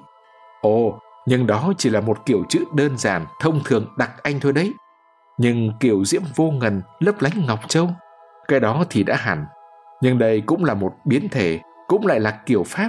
Kiểu này tôi chõng được ở một tay người Pháp chuyên chạy hàng theo tour du lịch. Chính nó là kiểu chữ Anh, nhưng nét đen có đậm và dày hơn kiểu chữ Anh. Và thế là tỷ lệ ánh sáng bị phá vỡ. Và xin ngài cũng để ý cho, cái nét lượn hình bầu dục cũng đã thay đổi. Nó tròn hơn một chút, lại còn thêm nét vầy nữa đây này. Mà nét vầy lại chính là thứ cực kỳ nguy hiểm. Nét vậy nó đòi hỏi một năng khiếu thẩm mỹ phi thường. Nhưng chỉ cần nó đạt yêu cầu, chỉ cần nó đạt được tỷ lệ hợp lý, thì thành phẩm đó sẽ là thành phẩm vô song. Một người thậm chí có thể ngất ngây vì nó. Ô, ngài đi vào những khía cạnh tinh tế biết bao. Vị tướng cười lớn. Ông bạn trẻ ơi, ông không chỉ là một cây thư pháp, ông còn là một nghệ sĩ đấy chứ, đúng không? Đúng không Ganya? Quá siêu, Ganya nói. Ngày ấy thậm chí còn thấy được thiên chức của mình. Gã cười cười với vẻ giọng diễu cợt. Anh cứ cười đi, cứ cười đi, nhưng đây đúng là một sở trường, tướng quân nói. Hoàng thân này, ngài có biết là bây giờ chúng tôi sẽ nhờ ngài viết đơn thư đệ trình lên nhân vật nào không? Bước đầu, tôi có thể ấn định hẳn lương tháng cho ngài là 35 rúp. Tuy nhiên, đã 12 rưỡi mất rồi. Tướng quân nhìn đồng hồ và kết luận. Tôi đang có việc gấp, Hoàng thân ạ. À. Thành thử hôm nay có lẽ chúng mình chưa gặp lại được đâu. Hoàng thân ngồi chơi một lát đi. Tôi đã thư chuyện với ngài rồi đấy. Tôi không có điều kiện tiếp ngài luôn được, nhưng tôi thực lòng muốn giúp đỡ ngài chút xíu, chỉ chút xíu thôi, tức là để thỏa mãn những nhu cầu tối thiểu thôi mà. Làm sao để ngài có thể tạm vui lòng? Tôi sẽ kiếm cho ngài một chân ở văn phòng, không mấy căng thẳng, nhưng cần nhất là cẩn thận. Bây giờ, tôi xin phép nói về công việc trước mắt trong nhà, tức là trong gia đình của Gavrila Adalionis Ivongin, anh bạn trẻ của tôi đây, người mà tôi đang đề nghị ngài làm quen đây. Mẹ và em gái anh ấy đã dọn dẹp hai ba căn phòng rất đầy đủ tiện nghi trong phạm vi nhà của mình để cho thuê. Nhưng chỉ chấp nhận những người được giới thiệu tử tế, có phục vụ ăn uống, có người giúp việc. Tôi tin là tôi mà đã giới thiệu thì Nina Alexandrovna sẽ nhận lời thôi. Đối với ngài Hoàng thân ạ, à, được một chỗ như thế là quá quý. Một là vì ngài sẽ không còn lẻ loi đơn chiếc, mà có thể nói là đã được đùm bọc che chở trong một mái ấm gia đình. Hai nữa, theo quan điểm của tôi, thì ngay khi còn lạ nước lạ cái, ngài không nên dò dẫm một mình trong cái thủ đô như Petersburg. Nina Alexandrovna, thân mẫu của Gavrila Adalionis và Vakvra Adalionovna, em gái nhấy, là những bậc nữ lưu mà tôi rất mực kính trọng. Nina Alexandrovna là phu nhân của Andalion Alexandrovich, một vị tướng hưu trí, chiến hữu cũ của tôi từ thuở khởi đầu binh nghiệp. Nhưng vì một vài lý do đặc biệt, tôi không còn đi lại với ngài nữa. Tuy nhiên điều đó cũng không ngăn cản tôi tôn trọng ngài theo cách của tôi. Tôi nói với ngài tất cả những điều này là để ngài hiểu được rằng tôi trực tiếp giới thiệu ngài thế này cũng có nghĩa là tôi đang đứng ra bảo lãnh cho ngài. Lương của ngài tạm thời chỉ mới ở mức vừa phải, nhưng tôi hy vọng rằng ngài sẽ nhanh chóng được tăng lương xứng đáng. Thực ra ai mà chẳng cần có đồng tiền trong người dù chỉ chút ít thôi. Nhưng tôi bảo hoàng thân thế này mà mong ngài đừng giận nhé. Ngài không nên để tiền trong người, nói thẳng ra là không nên có tiền trong túi. Tôi phải thấy ngài thế nào tôi mới dám nói như thế chứ nhưng vì ví ngài bây giờ nó đã rỗng như đít bụt nên bước đầu tôi xin phép được mời ngài cầm tạm lấy 25 rúp này. Tất nhiên là chúng ta sẽ tính toán với nhau sau. Và nếu ngài đúng là một con người chân thật, thành tâm như đã thể hiện qua lời nói, thì sẽ không thể có điều gì vướng mắc giữa hai ta được nữa. Còn nếu như tôi đang tha thiết quan tâm đến ngài như vậy là vì tôi đã nhắm ngài cho một mục đích của tôi rồi. Rồi ngài khắc biết, ngài thấy chứ, Quan hệ giữa chúng ta hoàn toàn đơn giản. Ganya này, tôi hy vọng rằng anh không có gì phản đối trong việc thu xếp cho hoàng thân đến ở nhà anh đi chứ. Ồ, trái lại là khác. Và mẹ tôi cũng sẽ rất mừng. Gà nhà xác nhận với vẻ nhã nhặn và niềm nở. Bên nhà anh hình như chỉ mới có một phòng cho thuê thôi mà. Cái gã ấy tên là Fred Fer. Ferdisenko. Phải rồi, ta không thích cái gã Ferdisenko ấy của anh đâu người đâu mà cứ như một chú hề nhăn nhăn nhở nhở. Mà ta cũng không hiểu tại sao mà Nastasia Philipovna độc khuyến khích hắn như thế không biết. Hắn có họ với cô ấy à? Chả phải, toàn là chuyện bông phèn hết. Có thấy nói chuyện họ hàng làng nước gì đâu. Quỷ thà mà bắt chúng nó đi. À thế nào hờ hoàng thân, ngài hài lòng chứ? Xin đa tạ ngài, tướng quân ạ. À. Ngài quả là người quá tốt bụng, mới đối xử với tôi như thế nhất là khi tôi còn chưa dám ngỏ lời cầu cạnh. Tôi nói thế không có ý hậm hĩnh gì đâu. Thực tình là tôi chưa biết đâu vào với đâu để có thể thưa bẩm chuyện này chuyện khác. Quả thật là sáng nay Rogozin có mời tôi đến chơi đấy. Rogozin ư? Thôi đừng, tôi muốn khuyên ngài với tấm lòng của một người cha, một người bạn nữa. Nếu ngài thấy thế là hơn, là ngài hãy quên cái cậu ấm Rogozin ấy đi. Và nói chung, tôi muốn khuyên ngài hãy gắn bó với cái gia đình mà chỉ nay mai ngài sẽ là một thành viên. Nếu ngài là một người tốt bụng như thế, chàng hoàng thân toan đề cập đến công việc của mình, thì tôi cũng xin thưa là tôi đang có một việc cần giải quyết. Tôi đã được báo tin. Thôi, tôi xin lỗi. Vị tướng ngắt lời chàng. Tôi không còn một phút nào nữa. Bây giờ, tôi sẽ đi nói với Lizaveta Prokofievna về ngài. Nếu bà ấy muốn tiếp ngài bây giờ, tôi sẽ cố gắng giới thiệu ngài thật rõ ràng thì tôi khuyên ngài hãy lợi dụng thời cơ và gây cho được cảm tình với Elizaveta Prokofievna rất có khả năng giúp ích cho ngài trong mọi công việc. Ngài chả là người trong họ đấy thôi. Nhưng bằng bà ấy chưa muốn tiếp thì thôi, để khi khác vậy. Anh này gan nha, anh xem giúp mấy cái khoản này đi. Ta với Fadosep vừa mới loay hoay mãi. Đừng quên đưa chúng vào tổng mục. Tướng quân đã đi ra và chào hoàng thân vẫn chưa kịp trình bày về công việc của mình, dù chàng đã toan mở miệng đến ba bốn lần. Gà nhà châm thuốc lá hút và đưa thuốc lá mời chàng.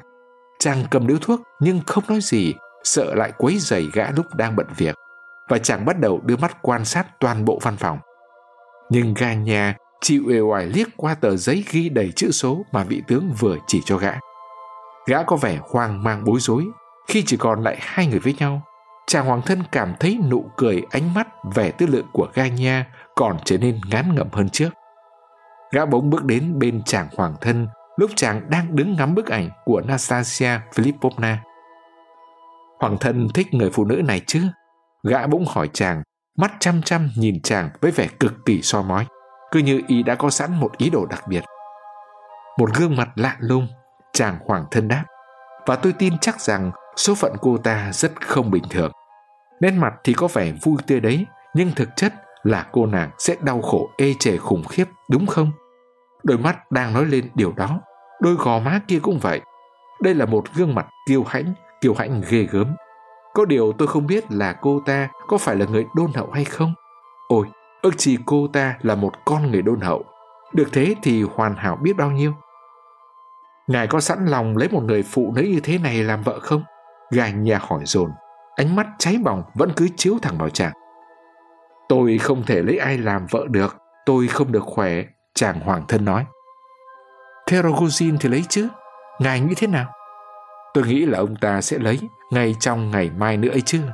Ông ta sẽ lấy, nhưng có khi chỉ một tuần sau ông ta đã cắt cổ cô ấy rồi. Chàng hoàng thân vừa nói dứt câu đã thấy gai nhà giật bắn người lên, làm chàng hoàng thân hốt hoảng kêu lên. Ông làm sao thế? Chàng chộp lấy tay gã.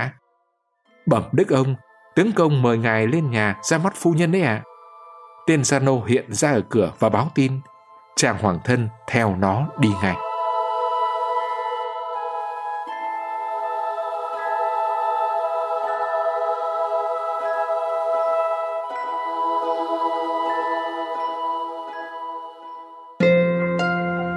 VTC Now